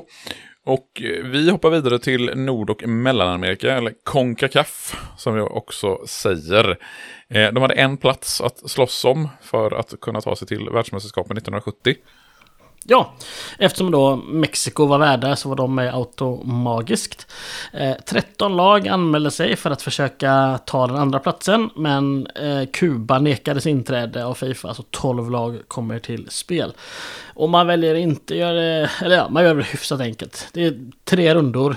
Eh, I det första delen de 12 lagen in i fyra trelagsgrupper. Grupper. Vinnarna där skulle gå vidare till nästa runda. Och det är där jag känner att vi kan börja fördjupa oss lite. Mm. Så från första rundan nöjer vi oss med att konstatera att USA, Haiti, Honduras och El Salvador gick vidare. Och den andra rundan var i själva verket dubbelmöten. Så lagen lottades upp 2-2. USA fick Haiti och de fick stryk med 2-1 och 1-0. Så Haiti tog sig till tredje rundan. Och de andra lagen var alltså Honduras och El Salvador som möttes. Resultaten där blev 1-0 till Honduras följt av 3-0 till El Salvador. Men här räknade man inte målskillnad. Så den 27 juni 1969 så möttes lagen igen på neutral plan i Mexiko. Och El Salvador vann med 3-2 efter förlängning. Men sen hände någonting mer va? Mm, det är då vi får det här så kallade fotbollskriget. Eller hundratimmarskriget som det också kallas. Eh, det här att, att det kallas för fotbollskriget, jag tror att det är från han, vad heter han, Kapuscinskis, eller någonting sånt, bok. Eh, det finns ju de som menar att det, det är lite överdrivet att, att det här är fotbollskriget. Lite populistiskt. Lite populistiskt så. Alltså, visst, man skulle kunna säga att uh, den här uh, matchen mellan El Salvador och Honduras, som El Salvador vin då vinner med 3-0, det på något sätt blir den utlösande orsaken, eller liksom skotten i Sarajevo, är ju inte det som gör att vi får ett första världskrig. Det är kanske den tändande gnistan någonstans. Men eh, alltså, konflikten mellan Honduras och El Salvador hade ju byggts upp under egentligen hela 1960-talet. För det är ju två länder som ligger precis bredvid varandra. Eh, El Salvador, det lilla, lilla landet. Och Honduras, det stora, stora landet. Och eh, El Salvador, stor befolkning på liten yta. Honduras, eh, eh, hälften så stor befolkning med fem gånger så stor yta. Oj, är det så stor skillnad? ja, men det är jättestor skillnad, vilket då gör att eh, många, eh, vad säger man, salvadorianer, ja. eller bo, människor från El Salvador, då hade under 1960-talet eh, flyttat över gränsen till Honduras för att jobba som, eh, eller arbetskraft helt enkelt, man jobbade där. Och Honduras var ju inte jätteförtjust i det, utan man utvisade 300 000 eh, salvadorianer som hade jobbat utan tillstånd i mm. landet. Och de här salvadorianerna som då återvänder hem till El Salvador, de skapar en, en politisk oro i landet, vilket gör att då El Salvador bestämmer sig för att invadera Honduras. Och då är ju den här fotboll, eller de här fotbollsmatcherna då det som blir den tändande gnistan. Det som gör att man 1969 under 100 timmar, alltså bara några dagar, har det här kriget mellan de två centralamerikanska länderna. 2000 människor dör, framförallt civila honduraner. Eh, Eh, El Salvador drar tillbaka sina trupper efter att man har hotats om ekonomiska sanktioner. Eh, så kriget är ju väldigt snabbt avklarat någonstans.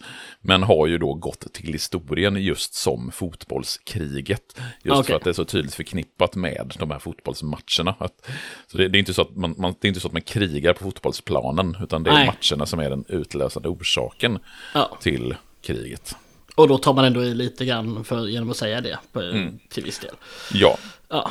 Men, Men ja. Hur, hur, går det vidare för El Salvador i eh, kvalet? Ja, de stängdes ju av i en turnering som vi pratat om tidigare. Men Fifa låter El Salvador kvala vidare.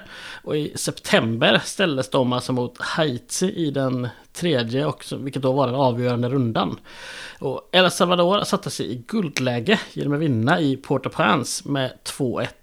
Men det kontrade Haiti med att vinna med 3-0 i San Salvador. Och då fick vi såklart ett avgörande playoff på neutral plan. Och det spelades den 8 oktober i Kingston på Jamaica. Och där kom matchens enda mål i förlängningen i den 104 minuten. Och det var Juan Ramon Martinez i El Salvador som gjorde det. Och de gick därför till sitt första VM-slutspel. Eh, faktiskt sitt första kval dessutom. Mm. Vi närmar oss slutet därmed. Bara två kontinenter kvar. Eh, tyvärr för den som tycker att vi har pratat för länge så är det ju de två stora kontinenterna med Sydamerika och Europa som vi har kvar. Men vi börjar med Sydamerika.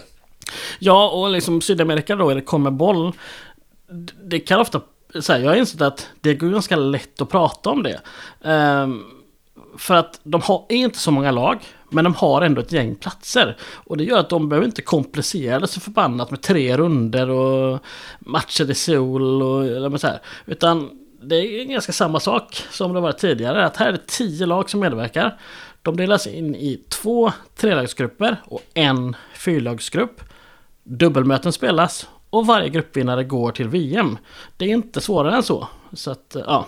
Och den första gruppen den innehöll då Argentina, Bolivia och Peru med Argentina som solklara favoriter. Men i slutet av juli och i början av augusti året före VM, alltså 69, då drog man igång. Och Argentina inledde här med att förlora både borta mot Olivia och äh, mot Bolivia mm. och borta mot Peru. Även mot Olivia kanske. Men, ja. mm. eh, man var inte helt borta teoretiskt, men det såg illa ut. Och det såg så illa ut att till matchen mellan Bolivia och Peru ville man inte chansa. För Bolivia här sågs som den svagaste motståndaren och då ville man antagligen att de skulle vinna. Så Argentina såg till att det blev så genom att muta domaren. Och det här verkar vara ganska klarlagt, som jag förstår att och domaren själv ska ha sagt det senare, alltså flera år senare, att han betalades av Argentina för att favorisera Bolivia. Och det lyckades eh, i den enskilda matchen i alla fall. För Bolivia vann den med 2-1 efter att Peru fått ett mål underkänt helt. Ja, det var såklart mål som skulle blivit, men det underkändes. Och när då returmötet en vecka senare, då vann Peru med 3-0. Och det gjorde att vi då har två matcher kvar. Bolivia och Peru har fyra poäng och Argentina har noll. Men det var ju Argentina som hade två matcher kvar och båda resten på hemmaplan. Så två segrar där skulle ta upp dem till fyra poäng också. Och jag har inte klurat ut om man skulle avgöra på målskillnad i så fall eller om man på något sätt skulle...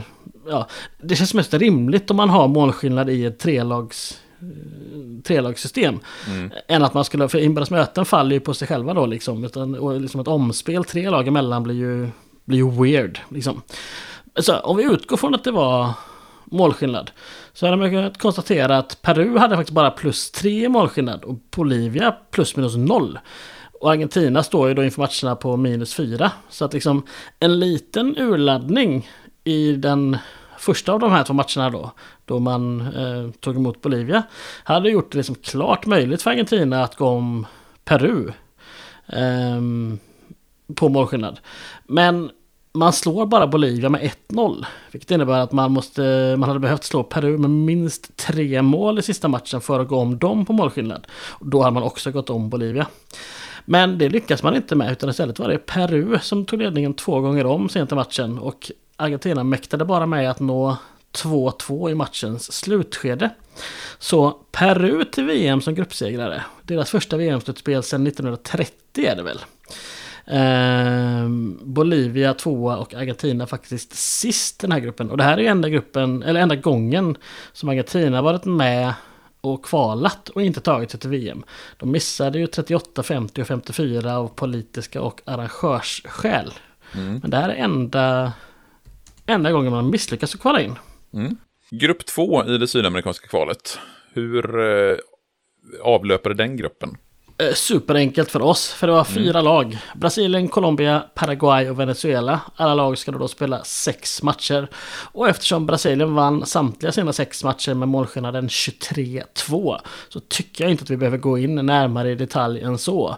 Utan vi kan konstatera att Tostao är kvalets kung med 10 mål och Pelé satte sex mål på de sex matcherna. Så att mm. Brasilien ja, såklart till VM föredömligt rappt. Ska vi köra sista gruppen, eh, den tredje gruppen lika snabbt? Ja, hyfsat eh, sådär. Eh, Chile, Ecuador och Uruguay. Den blev inte riktigt lika ensidig som grupp två, men nästan. För även här, precis som i de två tidigare grupperna, spelar man kvalet i juli och augusti då, året före VM. Och det var Uruguay som skulle gå vidare. Man hickade bara till en gång då man i sin andra match eh, borta mot Chile bara fick 0-0. Men då hade man redan slagit Ecuador borta och man skulle också slå dem hemma och sen sluta avsluta med att slå Chile hemma också. I vad som visserligen var en direkt avgörande match, men Uruguay var bättre i det mesta och Släppte faktiskt inte in ett enda mål i det här kvalet. Så Uruguay, vad sa vi, Brasilien och Peru till VM från Sydamerika. Mm.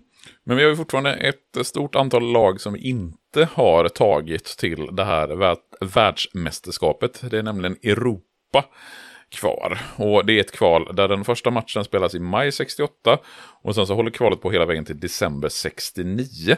Malta och Island är inte med. De väljer att avstå. Albanien är inte heller med för de får inte vara med för Fifa. Och det gör att vi har 29 lag totalt i Europakvalet. 29 lag ska slåss om åtta platser. Eh, ganska enkelt upplägg. Åtta grupper, fem eh, grupper med fyra lag och tre med tre.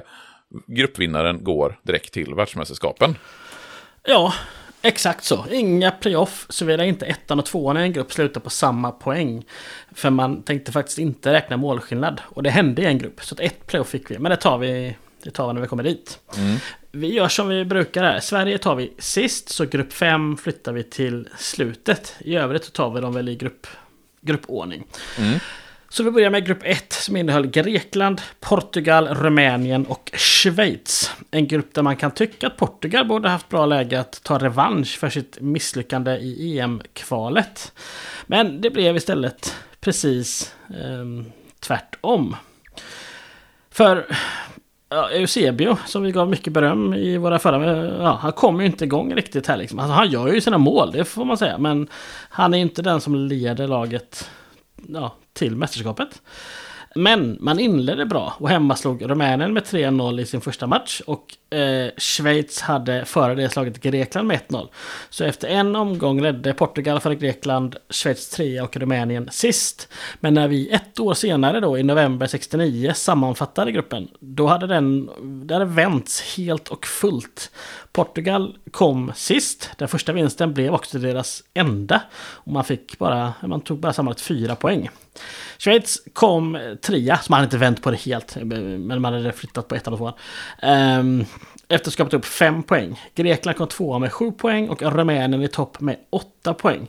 De två sista lagen, Grekland och Rumänien, kryssade i den sista omgången. Hade Grekland lyckats vinna där så hade de fått sitt första VM-deltagande. Nu blev det inte så, utan istället så hälsar vi Rumänien välkomna tillbaka till VM, deras första VM sedan 1938. Mm, det gör vi, och vi raskt vidare till grupp 2, Danmark, Irland, Tjeckoslovakien och Ungern. Och grupp två, det är ju just den gruppen där vi får två lag i topp på samma poäng. Och därmed får någon typ av playoff. Ja, för i korthet var det så att Irland var slagpåse. Man tog bara en poäng och det var hemma mot Danmark. I en match som man först spelade 50 minuter av den 4 december 1968. Innan dimma gjorde att man var tvungen att bryta. Så tio månader senare spelade man om den matchen och då slutade den eh, oavgjort. Eh, inte heller Danmark hade någonting med toppen att göra, för de slutade trea på 5 poäng. Medan Ungern och Tjeckoslovakien båda spelade in 9 poäng. Och det faktum att Ungerns målskillnad var bättre spelade ingen roll. Utan den 3 december 1969 befann sig båda de här lagen i Paris för ett avgörande playoff. Och där gav Andrei Kvarsnak tjeckerna ledningen på straff precis före halvtid. Och i den andra eh, sprang man iväg till 4-0 innan ungrarna reducerade i den sista minuten. Men 4-1 till Tjeckoslovakien som gick till VM. Mm. Och vi går vidare till en trelagsgrupp, nämligen grupp 3 med tre lag. Precis. Wales gjorde ingen glad utan förlorade samtliga sina fyra matcher. Och eftersom att Östtyskland och Italien spelade oavgjort i Östberlin i deras första match så blev det så att när de möttes i Neapel den 22 november 1969 så var det gruppens sista match och båda lagen stod på samma poäng. Men den matchen skulle faktiskt inte bli det minsta spännande. För eh, Italien tog ledningen efter 7 minuter genom Sandro Mazzola. 2-0 kom efter 25 minuter, Angelo Domenghi, Domenghini. Och eh, som om inte det var nog så gjorde Luigi Riva 3-0 10 minuter senare. Så efter bara dryga halvtimmen hade Italien 3-0, matchen stängd, Italien till VM. Jävlar vilket flow du har nu Gustav. Vi bara kör, kötta vidare. Så vi tar grupp fyra.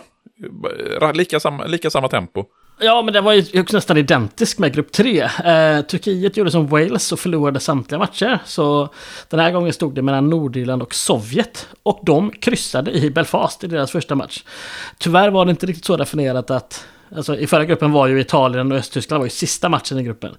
Eh, Moskvamötet mellan Sovjet och Nordirland var den näst sista, eh, den näst sista matchen. Så när Sovjet vann där med 2-0 hade de fortfarande en resa till Turkiet att göra för att verkligen säkra gruppsegern. Men man gjorde sitt jobb, vann med 3-1 i Istanbul, så Sovjet till VM från grupp 3. Mm. Vi hoppar över grupp 5, eh, går till grupp 6, fyra lag, Belgien, Finland, Jugoslavien och Spanien. Yes, och här är det finnarna som sågas av, även om de i sin näst sista match sprattlar till och lyckades slå Spanien med 2-0 hemma. Det var deras enda två poäng och man hade målskillnaden 6-28, vilket väl säger något om stackars Finland. Eh, men tyvärr får man väl säga så spelade finnarnas seger mot Spanien ingen större roll. För Francos grabbar var redan då eh, borta. För de hade kryssat borta mot juggarna, gjort detsamma mot Belgien och sen förlorat borta mot chokladälskande belgare. Så att eh, Spanien, ja, fiaskostämpel på dem. Eh, för det var redan på våren 69 som den här gruppen faktiskt avgjordes. Eh, Belgien tog sig upp på 9 poäng efter en seger i februari. Eh, två månader senare förlorade juggarna borta mot Spanien. Och då var det så att med fyra matcher kvar att spela så var Belgiens försprång ointagligt. Så slutställningen blev alltså att eh, Finland slutade sist på två poäng. Spanien näst sist på sex. Jugoslavien två på sju. Och Belgien etta på nio poäng. Vi rullar vidare. Grupp 7, Cypern, Skottland, Västtyskland och Österrike. Känns ju som att Cypern blir lite grann av en slagpåse i den här gruppen. De hade det svårt, Cypern. Det hade de. De gjorde två mål. Ett eh, var i sina matcher mot Österrike. Eh, men man släppte också in sammanlagt 35 mål på sina sex matcher och förlorade givetvis alla sex. Men helt ärligt, vi behöver inte stanna över den här gruppen heller, för Västtyskland var helt överlägsna. Ja, man fick bara 0-0 borta mot Skottland. Och borta mot Cypern eh, i matchen före det behövde de faktiskt alla 90 minuter på sig innan Gerd Müller, eller Gerd Müller, kunde sätta matchens enda mål. Eh, så vi ska inte säga att de seglade igenom utan problem. Men poängtappet mot Skottland blev deras e- enda poängförlust. Man vann övriga fem matcher och då blir man överlägsna och går till VM. Skottland tvåa, Österrike trea. Grupp 8, lite jämnare dock. Ja, men det måste man säga. Här, eh, eller så här. Ja, men nej. För det ser jämnare ut när man ser tabellen utan att tänka på spelschemat.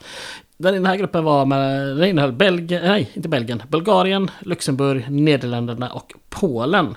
Och föga förvånande så hade ju Luxemburg det tufft. Sex matcher, sex förluster. Eh, 4-24 i målskillnad och givetvis tok sist. Men övriga tre lag var ändå involverade ganska länge. För om vi kikar in när kvalspelet skulle dra igång igen till hösten 69 så var läget så att Polen bara hade två poäng efter att ha spelat tre matcher. Samtidigt som Bulgarien och Nederländerna låg på sex poäng. Och Bulgarien hade också bara spelat tre matcher, men Nederländerna hade spelat fyra. Så när Polen vände och vann hemma mot Nederländerna i september och sen slog Luxemburg månaden senare. Och att Nederländerna och Bulgarien kryssade. Ja men då hade faktiskt läget utvecklats så att Nederländerna var färdigspelade och hade bara sju poäng vilket gjorde att de inte längre kunde ta sig till VM. Bulgarien låg på sju poäng även de och Polen hade smittat upp till sex poäng. Så när Polen då i november tog emot Bulgarien hemma och vann då gick man upp i ledning med 8 poäng och pressen låg på Bulgarien att vinna sin sista match. Problemet för Polen här var ju då att motståndet Bulgarien hade den sista matchen var Luxemburg. Om en i Luxemburg som en bortamatch. Men det spelade liksom ingen roll att, de, att det var där. För Bulgarien gick upp till 2-0 efter två snabba mål i minut 35 och 37. En Filipp reducerade på straff en stund senare, men med sju minuter kvar punkterade Risto Bonev matchen med att göra 3-1 och Bulgarien till VM ännu en gång. Ja, och det betyder att vi är framme vid den sista gruppen. Ett lag till ska till VM och det är från grupp 5, nämligen Sveriges grupp. Och i den gruppen har vi förutom Sverige Frankrike och Norge. Det är bara två lag till, alltså tre lag i den här gruppen. Eh, ändå, det, ändå blir det ett utdraget kval. Eh, håller på i över ett år. Hur är liksom stämningen inför det här kvalet? Vi har ju konstaterat att det är en del anonyma spelare här i det svenska landslaget i slutet på 60-talet. Ja, EM-kvalet hade vi inte jättemycket koll på, även om vi hade koll på några spelare och att vi då saknade en del proffs i den elvan ska ju sägas. Men jag sökte mig till media sådär veckorna, veckorna före den första matchen. För den skulle Sverige och Norge då spela den 9 oktober 1968. Och det finns fortfarande en enorm skepsis mot proffsen. Eh, Orvar Bergmark, då förbundskaptenen, hade tagit ut sju proffs till den här matchen. Och DNs R1 Eklöv ställde då frågan var Bergmark ska göra av alla de sju proffsen som redan lär ha fått sina flygbiljetter och allt. Och han beklagar sig vidare att liksom proffsen mest är användbara i kedjan eller på mittfältet när det egentligen är en målvakt och ytterbackar som saknas i ja men hemma då i Sverige har vi liksom mm. inte tillräckligt bra målvakter.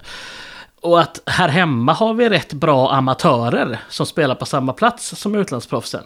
Det känns alltså så här, det är ändå liksom, du föds mindre än tio år efter det här. Eh, eller ganska precis tio år efter det här. För det här var ju då 68 och du är född 78 va? Mm, stämmer bra det. Ja, och det, det liksom känns så oerhört, det känns så oerhört bakåtsträvande, så oerhört. Mm. Men du ska ju komma ihåg det Gustav, att jag är ju född i en helt annan tid. Jo men så här, ja jo visst och så här, min, mina föräldrar var bara liksom 14 här, eller 13-14. Ja. Men, men, men ändå, mm. det är så här, vi kommer få se Tommy Svensson spela här och han var ändå förbundskapten lite... Alltså, ja, någonstans... nej men absolut, det, det är ju verkligen sådär att ja. det, det händer saker ganska snabbt sen. Ja, det är det man får inse när man går igenom här att den fotboll vi har idag är så fruktansvärt olik den vi hade för 40-50 år sedan. Och inte bara till det positiva ska sägas. Det finns en hel del negativa aspekter. Men eh, just i det här fallet så tycker jag väl att skepsisen mot utlandsproffsen, eh, det är väl bra att den har avtagit så att säga. Och är det Eklöf här då, DNs kolumnist, skulle få äta upp sin oro. Eh, sammantaget blir det fem utlandsproffs i den här elvan då som ska möta Norge, samtliga utespelare. Eh, så fem utespelare från proffsfotbollen och fem från den inhemska, eh, fem från den inhemska svenska fotbollen. Eh, det här oroar ju r även på matchdagen som undrar om Sverige skulle, ska vi spela kontinentalfotboll eller lita till hemmafronten? Och jag bara så här, är det 1860-tal eller liksom? Men eh, skitsamma, jag ska släppa det. Ja. För som sagt, han kommer få äta upp sin oro och mer därtill. Eh, för något som är roligt är att det här är faktiskt Ronny Hellströms tävlingsdebut i landslaget. Mm -hmm. Han hade gjort sin första landskamp mot Sovjet någon månad före det här. Men nu blev det alltså in i hetluften eftersom att Ronny Pettersson hade ont i ryggen. Eh, och är någon annan som då lite oväntat fick plats i elvan, det säger han själv att jag tror aldrig jag skulle få spela. Eh, det är Tommy Svensson, alltså den Tommy Svensson. Mm. Eh, Österikonen, landslagsförbundskapten på 90-talet och så vidare. Men som du förstår så gick det ganska bra i den här eh, första matchen. Jag har tyvärr inte hittat några rörliga bilder, men vi kan konstatera att Ove Kindvall, som är ett av proffsen som är hemma, gjorde 1-0 efter 38 minuter. Och det rapporteras sen om en jätteräddning av Ronny Hellström i slutet av den första halvleken, så att Sverige då behöll ledningen. Eh, I den andra halvlek så skulle det rinna iväg. Och det var Ove Kindvall och ett annat proffs, Bosse Larsson, som stod för målen. Och inte då Allsång på Skansen Bosse Larsson, utan det är väl MFF Bosse mm.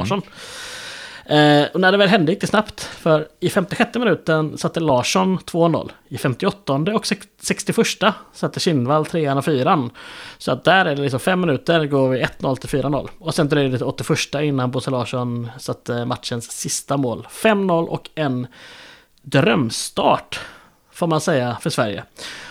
Och vi kan ta det lite snabbt, för den drömstarten ska fortsätta för Sverige, fast utan Sverige. För mm. i november då åkte Norge ner och skrällslog Frankrike borta med 1-0. Ett mål av Odd Iversen, som är ett bra namn.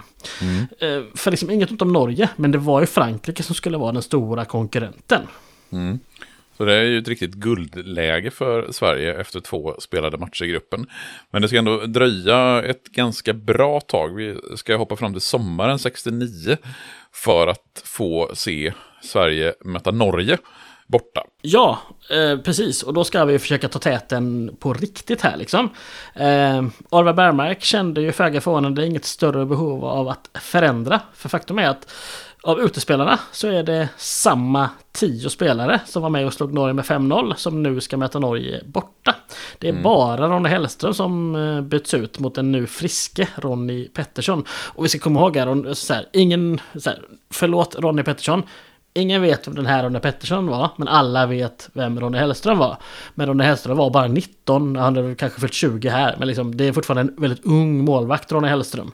Eh, han, är, han är inte Ronny Hellström, eh, Sveriges, ja, mm. en av de två, tre bästa målvakter genom tiderna än. Så att, liksom, att man går för den mer rutinerade Ronny Pettersson är inte jättekonstigt ändå. Eh, och liksom, man kan inte klaga på det. Eh, för känslan är att det inte spelade så stor roll för Sverige. Åkte upp till Ullevål och fick med sig rubrikerna Närmare VM efter drömspel. Och ett gäng i klass med silverlaget 58 med sig hem i, mhm, i, i DN tror jag båda de är, eller om någon var Svenska Dagbladet. För än en gång gör Sverige fem mål. Den här gången delade Ove Kindvall och Bosse Larsson med sig. Eh, Kindvall gjorde ett visserligen, Bosse Larsson satte inget. För 1-0 kom efter 21 minuter. Det är Örjan Persson som fick en rätt dålig träff på, på volley. Men bollen sökte sig in i nät ändå. Eh, och fem minuter efter det, då är det, det är ett sånt här Jävlar, Sverige kunde göra drömmål. Eh, för det här är ingen dålig volleyträff. Eh, för här finns det rörliga bilder, ska sägas. Eh, vid det första målet så slog Leif Eriksson ett, eh, ett inlägg som sen sökte sig fram till Persson via en annan spelare. Och Örjan Persson kände väl att jag får, jag får bjuda tillbaka. Så han tar en löpning på högerkanten och slår någon form av jag vet inte om man ska kalla det inlägg eller crossboll. För liksom, det går inte in i straffområdet utan det går mot Leif Eriksson som är några meter, två, tre utanför straffområdet.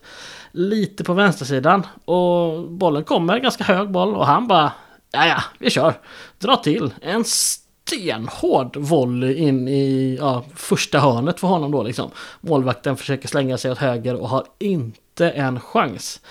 Så att eh, det här är ett riktigt Alltså det här är ett sånt...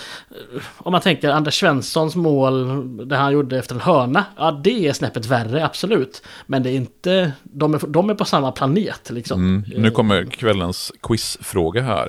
Oh. Vilket år, vilken match och vem var det som slog hörnan som Anders Svensson? Nej, jag skojar bara. Jag ska inte tvinga dig att ta det.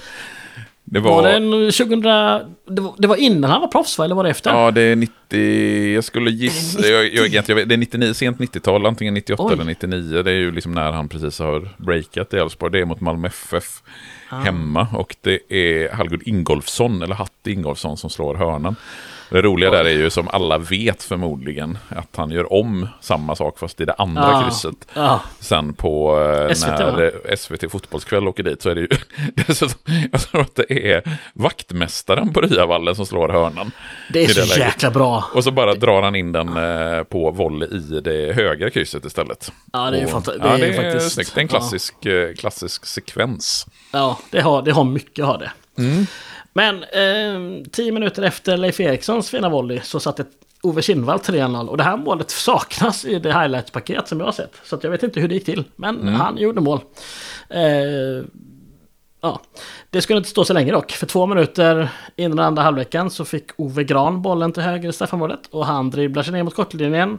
Ett par meter från den så skjuter han. Och bollen går via den bortre stolpen in i mål. Sen om det var ett skott eller om det var menat som ett hårt inlägg som skulle styras in, det är skitsamma för bollen går i mål. 4-0. Två minuter efter det, Roland Grip nickar in 5-0 och matchen är liksom punkterad. Mm. Sverige lägger väl lite av här.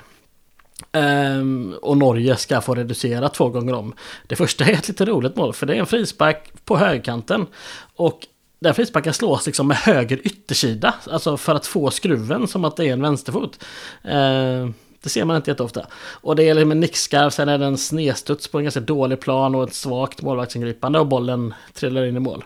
Eh, och med sju minuter kvar så kommer också 2-5. Eh, men det var liksom för lite och för sent.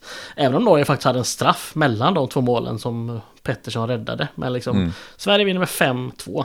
Mm, och det är en väldigt klar seger, 5-2. Och det gör ju att det ser väldigt, väldigt lovande ut för Sverige nu när det är bara tre matcher kvar i gruppen. Så är det, så är det verkligen. Eh, och de matcherna skulle då spelas hösten 69. Den första av dem på Ullevål när Frankrike tog revansch mot Norge med 3 1. Det här gjorde att Norge var färdigspelade. Eh, en seger och tre förluster och de var då givetvis borta från, borta från VM.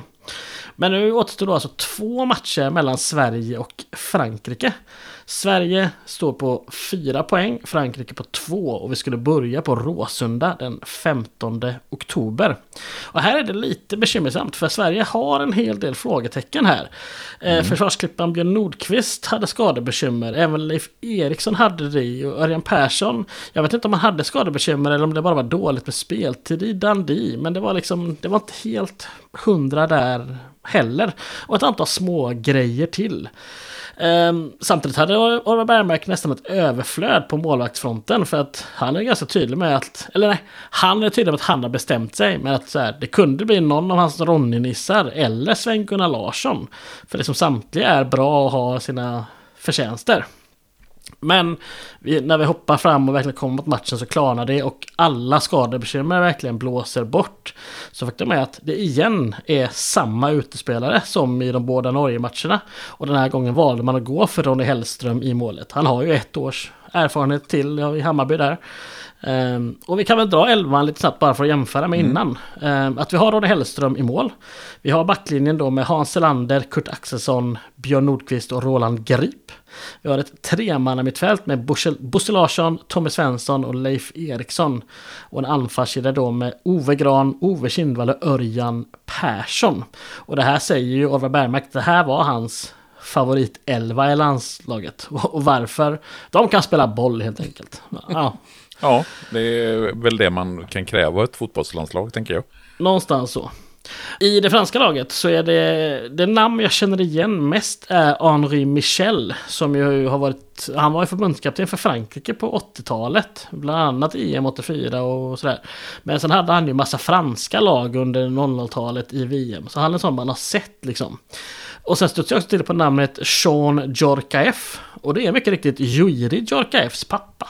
Det, hade inte en aning om att liksom, han ens fanns fram till nu. Men så här, det var kul att se ett namn mm. man kände igen. I övrigt så är det, ja, det, det, finns namn jag känner igen men det är inga som jag har någon relation till sådär direkt liksom. Eh, jag vill också snabbt stanna till på domaren, en östtysk herre vid namn Rudolf Glöckner. Uh, han skulle komma och döma VM-finalen 1970. Eh, och att jag vill nämna honom har med matchens första mål att göra. För det är men, en minut ungefär någonting som har så oerhört mycket kring det målet. Ove Kindvall, denna eh, superstar, fick efter en halvtimme en yta att röra sig centralt och han utnyttjar den galant, kommer in i straffområdet lite mot vänster. Och här tänker att åsikterna går isär. För som jag ser det så får han en lättare knuff eller lättare tackling. Liksom, han faller inte direkt utan han blir bortknuffad och stapplar några steg och faller ja, tre meter åt sidan nästan ur bild. Medan fransmannen liksom springer med bollen ner till egen målvakt tror jag det är. Och för mig är verkligen känslan av att ja, men fransmannen här går in och vinner boll. Han, han, han blir starkare än, än Ove Kindvall där. Sen nej, det är en kamera från liksom långt håll. Jag kan omöjligt se om det är någon arm som är där den inte ska vara eller det ena med det tredje. Men för mig är det här ingen straff. Det är en tackling, fransmannen vinner bollen, som jag ser det. Men straff blev det. Och ja, det kan man tycka vad man vill om. Men det som följer sen är oerhört märkligt. För fransmännen är väldigt missnöjda. Flera av dem är, de är rasande. Och särskilt de är 11, George, George Beretta, George Beretta, oklart namn. Han knuffar alltså domaren i ryggen flera gånger. Alltså går efter honom och så här knuffar, alltså verkligen tar det i. Det är inte så att domaren faller omkull, men han stapplar ändå steg framåt vid ett flertal tillfällen. När domaren försöker liksom hitta en position att ja, men bli fri från den här gruppen av förföljare. Men han liksom, inga utvisningar, inga, utan han bara liksom försöker få bort dem. Och samtidigt som man också försöker få bort de journalister som har gått in på planen för att ta kort liksom, på närbilder. Så det är, en, det, är en, det är en rörig jäkla situation. Som inte blir mindre rolig av att Ove Kindvall själv ska lägga straffen. Och då står, när han lägger upp bollen på straffpunkten så står målvakten kanske ja, någonstans mellan sin egen linje och målområdeslinjen. Och Ove Kindvall tar ett snabbt steg tillbaka och skottfintar sen. Trots att mm. domaren inte har blåst och liksom dom, målvakten inte är på plats. Och det var så här. Eh, det känns som att han fick ett infall och bara liksom försökte se om målvakten var med eller inte. Ja, jag tycker hela den situationen har den har väldigt, väldigt mycket. För Glöckner stod på sig och Ove Kindvall eh, kunde till slut slå straffen. Och han gjorde det perfekt. Rullade in den. Sverige hade 1-0 efter dryga halvtimmen och VM var oerhört nära. För det räckte ju med svensk seger här. Så, så var vi i VM. Mm. Och Ehm, um, det skulle komma ännu närmare. För 20 minuter in den andra halvleken så är det samma Ove Kindvall som gör 2-0. Och det här var lite mer eh, måltjuvsmål får man väl säga. Det är en liten tilltrasslad situation. Tommy Svensson fick bollen en bit utanför straffområdet. Spelar den mot Ove Kindvall och det blir någon form av eh, det blir någon form av motlägg med någon fransk försvarare där. Vilket gör att den här bollen studsar eller rullar några meter bakom den franska försvararen. Och där är Ove Kildvall, alltså det är verkligen sådär, som anfallare, han upptäcker det först, tar ett gäng snabba steg och verkligen dunkar bollen upp i taket bakom målvakten. Eh, eh måltjuv som liksom vet när, när läget uppstår så är han först på bollen liksom. Så 25 minuter kvar, 2-0 till Sverige och det står sig matchen ut.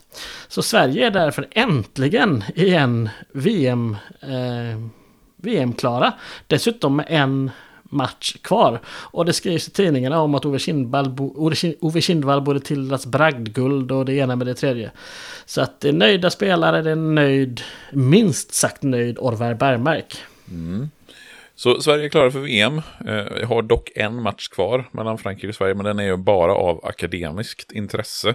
Så den städar vi väl av lite hastigt. Ja, Sverige gör fem förändringar i elvan Kindvall saknas bland annat. Och det märks, eh, Leif Eriksson som var med och spelade matchen eh, sa det efteråt, det märktes från start att fransmännen ville det här mer. Eh, så det var fem olyckliga minuter i slutet av den första halvleken som skulle ge slutresultatet. För Frankrike tog ledningen genom vad jag hoppas är en synnerligen fin liten frisparksvariant. Om det nu var det, om det inte var en slump eller ett misstag. För liksom, de har en frispark typ 10 meter utanför straffområdet. Där slås en, ja men tänk Håkan Milds passning till Brolin. Alltså den typen av passning liksom. Eh, in mot straffområdet, fast med lite studs på den. Till en anfallsspelare som bara liksom skarvar vidare upp i luften bollen över en svensk försvarare. Där kommer nästa fransman och drar till på en gång och slår in bollen i det närmsta hörnet. Det, var det här meningen så var det, så var det riktigt snyggt. Eh, så 1-0 där och då hade vi spelat drygt 35 eh, minuter. Så på pricken 53 sekunder efter att bollen trillade in i det svenska målet. Då fick Frankrike straff efter en hands och eh, Sean Djorkaeff rullade in 2-0. En boll som Ronny Hellström är oerhört nära att ta och han blir fruktansvärt frustrerad ser man efter att han verkligen han har händerna på den, den rullar in och han reser sig och bara liksom, man ser hur han knyter händerna. Eh, och fyra minuter efter det här målet så kom de ytterligare en gång och Jean-Claude Brass, bra namn, han mm. gjorde 1-0 och nu satte han också 3-0. Och här är ju då som 3-0 slutet av första halvlek, matchen är punkterad. Det blev inga fler mål. Fransmännen räddade väl någon form av ära eller heder, men det gjorde ju absolut ingenting för VM-avancemanget. Så Visst, efter matchen är det en besviken svensk trupp och ledare, men det, ja, man pratar också om att det var en bra läropeng detta och liksom, vad kan gå fel? Eh, det som är tråkigt är att Tommy Svensson har gått sönder en knäskada som oroar ganska mycket eh, efter bara en kvart. Men han skulle vara med sen i VM ett halvår lite drygt senare. Så så illa var det ändå inte. Så att vi är klara med kvalet genom att säga att Sverige också ska spela VM 1970. Tillsammans med Belgien, Brasilien, Bulgarien, El Salvador, England, Italien, Israel, Marocko, Mexiko, Peru, Rumänien, Sovjetunionen, Tjeckoslovakien, Uruguay och Västtyskland. Ja. Och därmed så tycker jag faktiskt att vi sätter punkt för dagens avsnitt. Det tycker jag med. Det yes. var roligt var det. Ja, nu har vi gått igenom eh, de stora turneringarna mellan 66 och 70. Vi har tagit oss igenom kvalet. Vilket gör att när vi hörs nästa gång, då är det faktiskt själva VM 1970.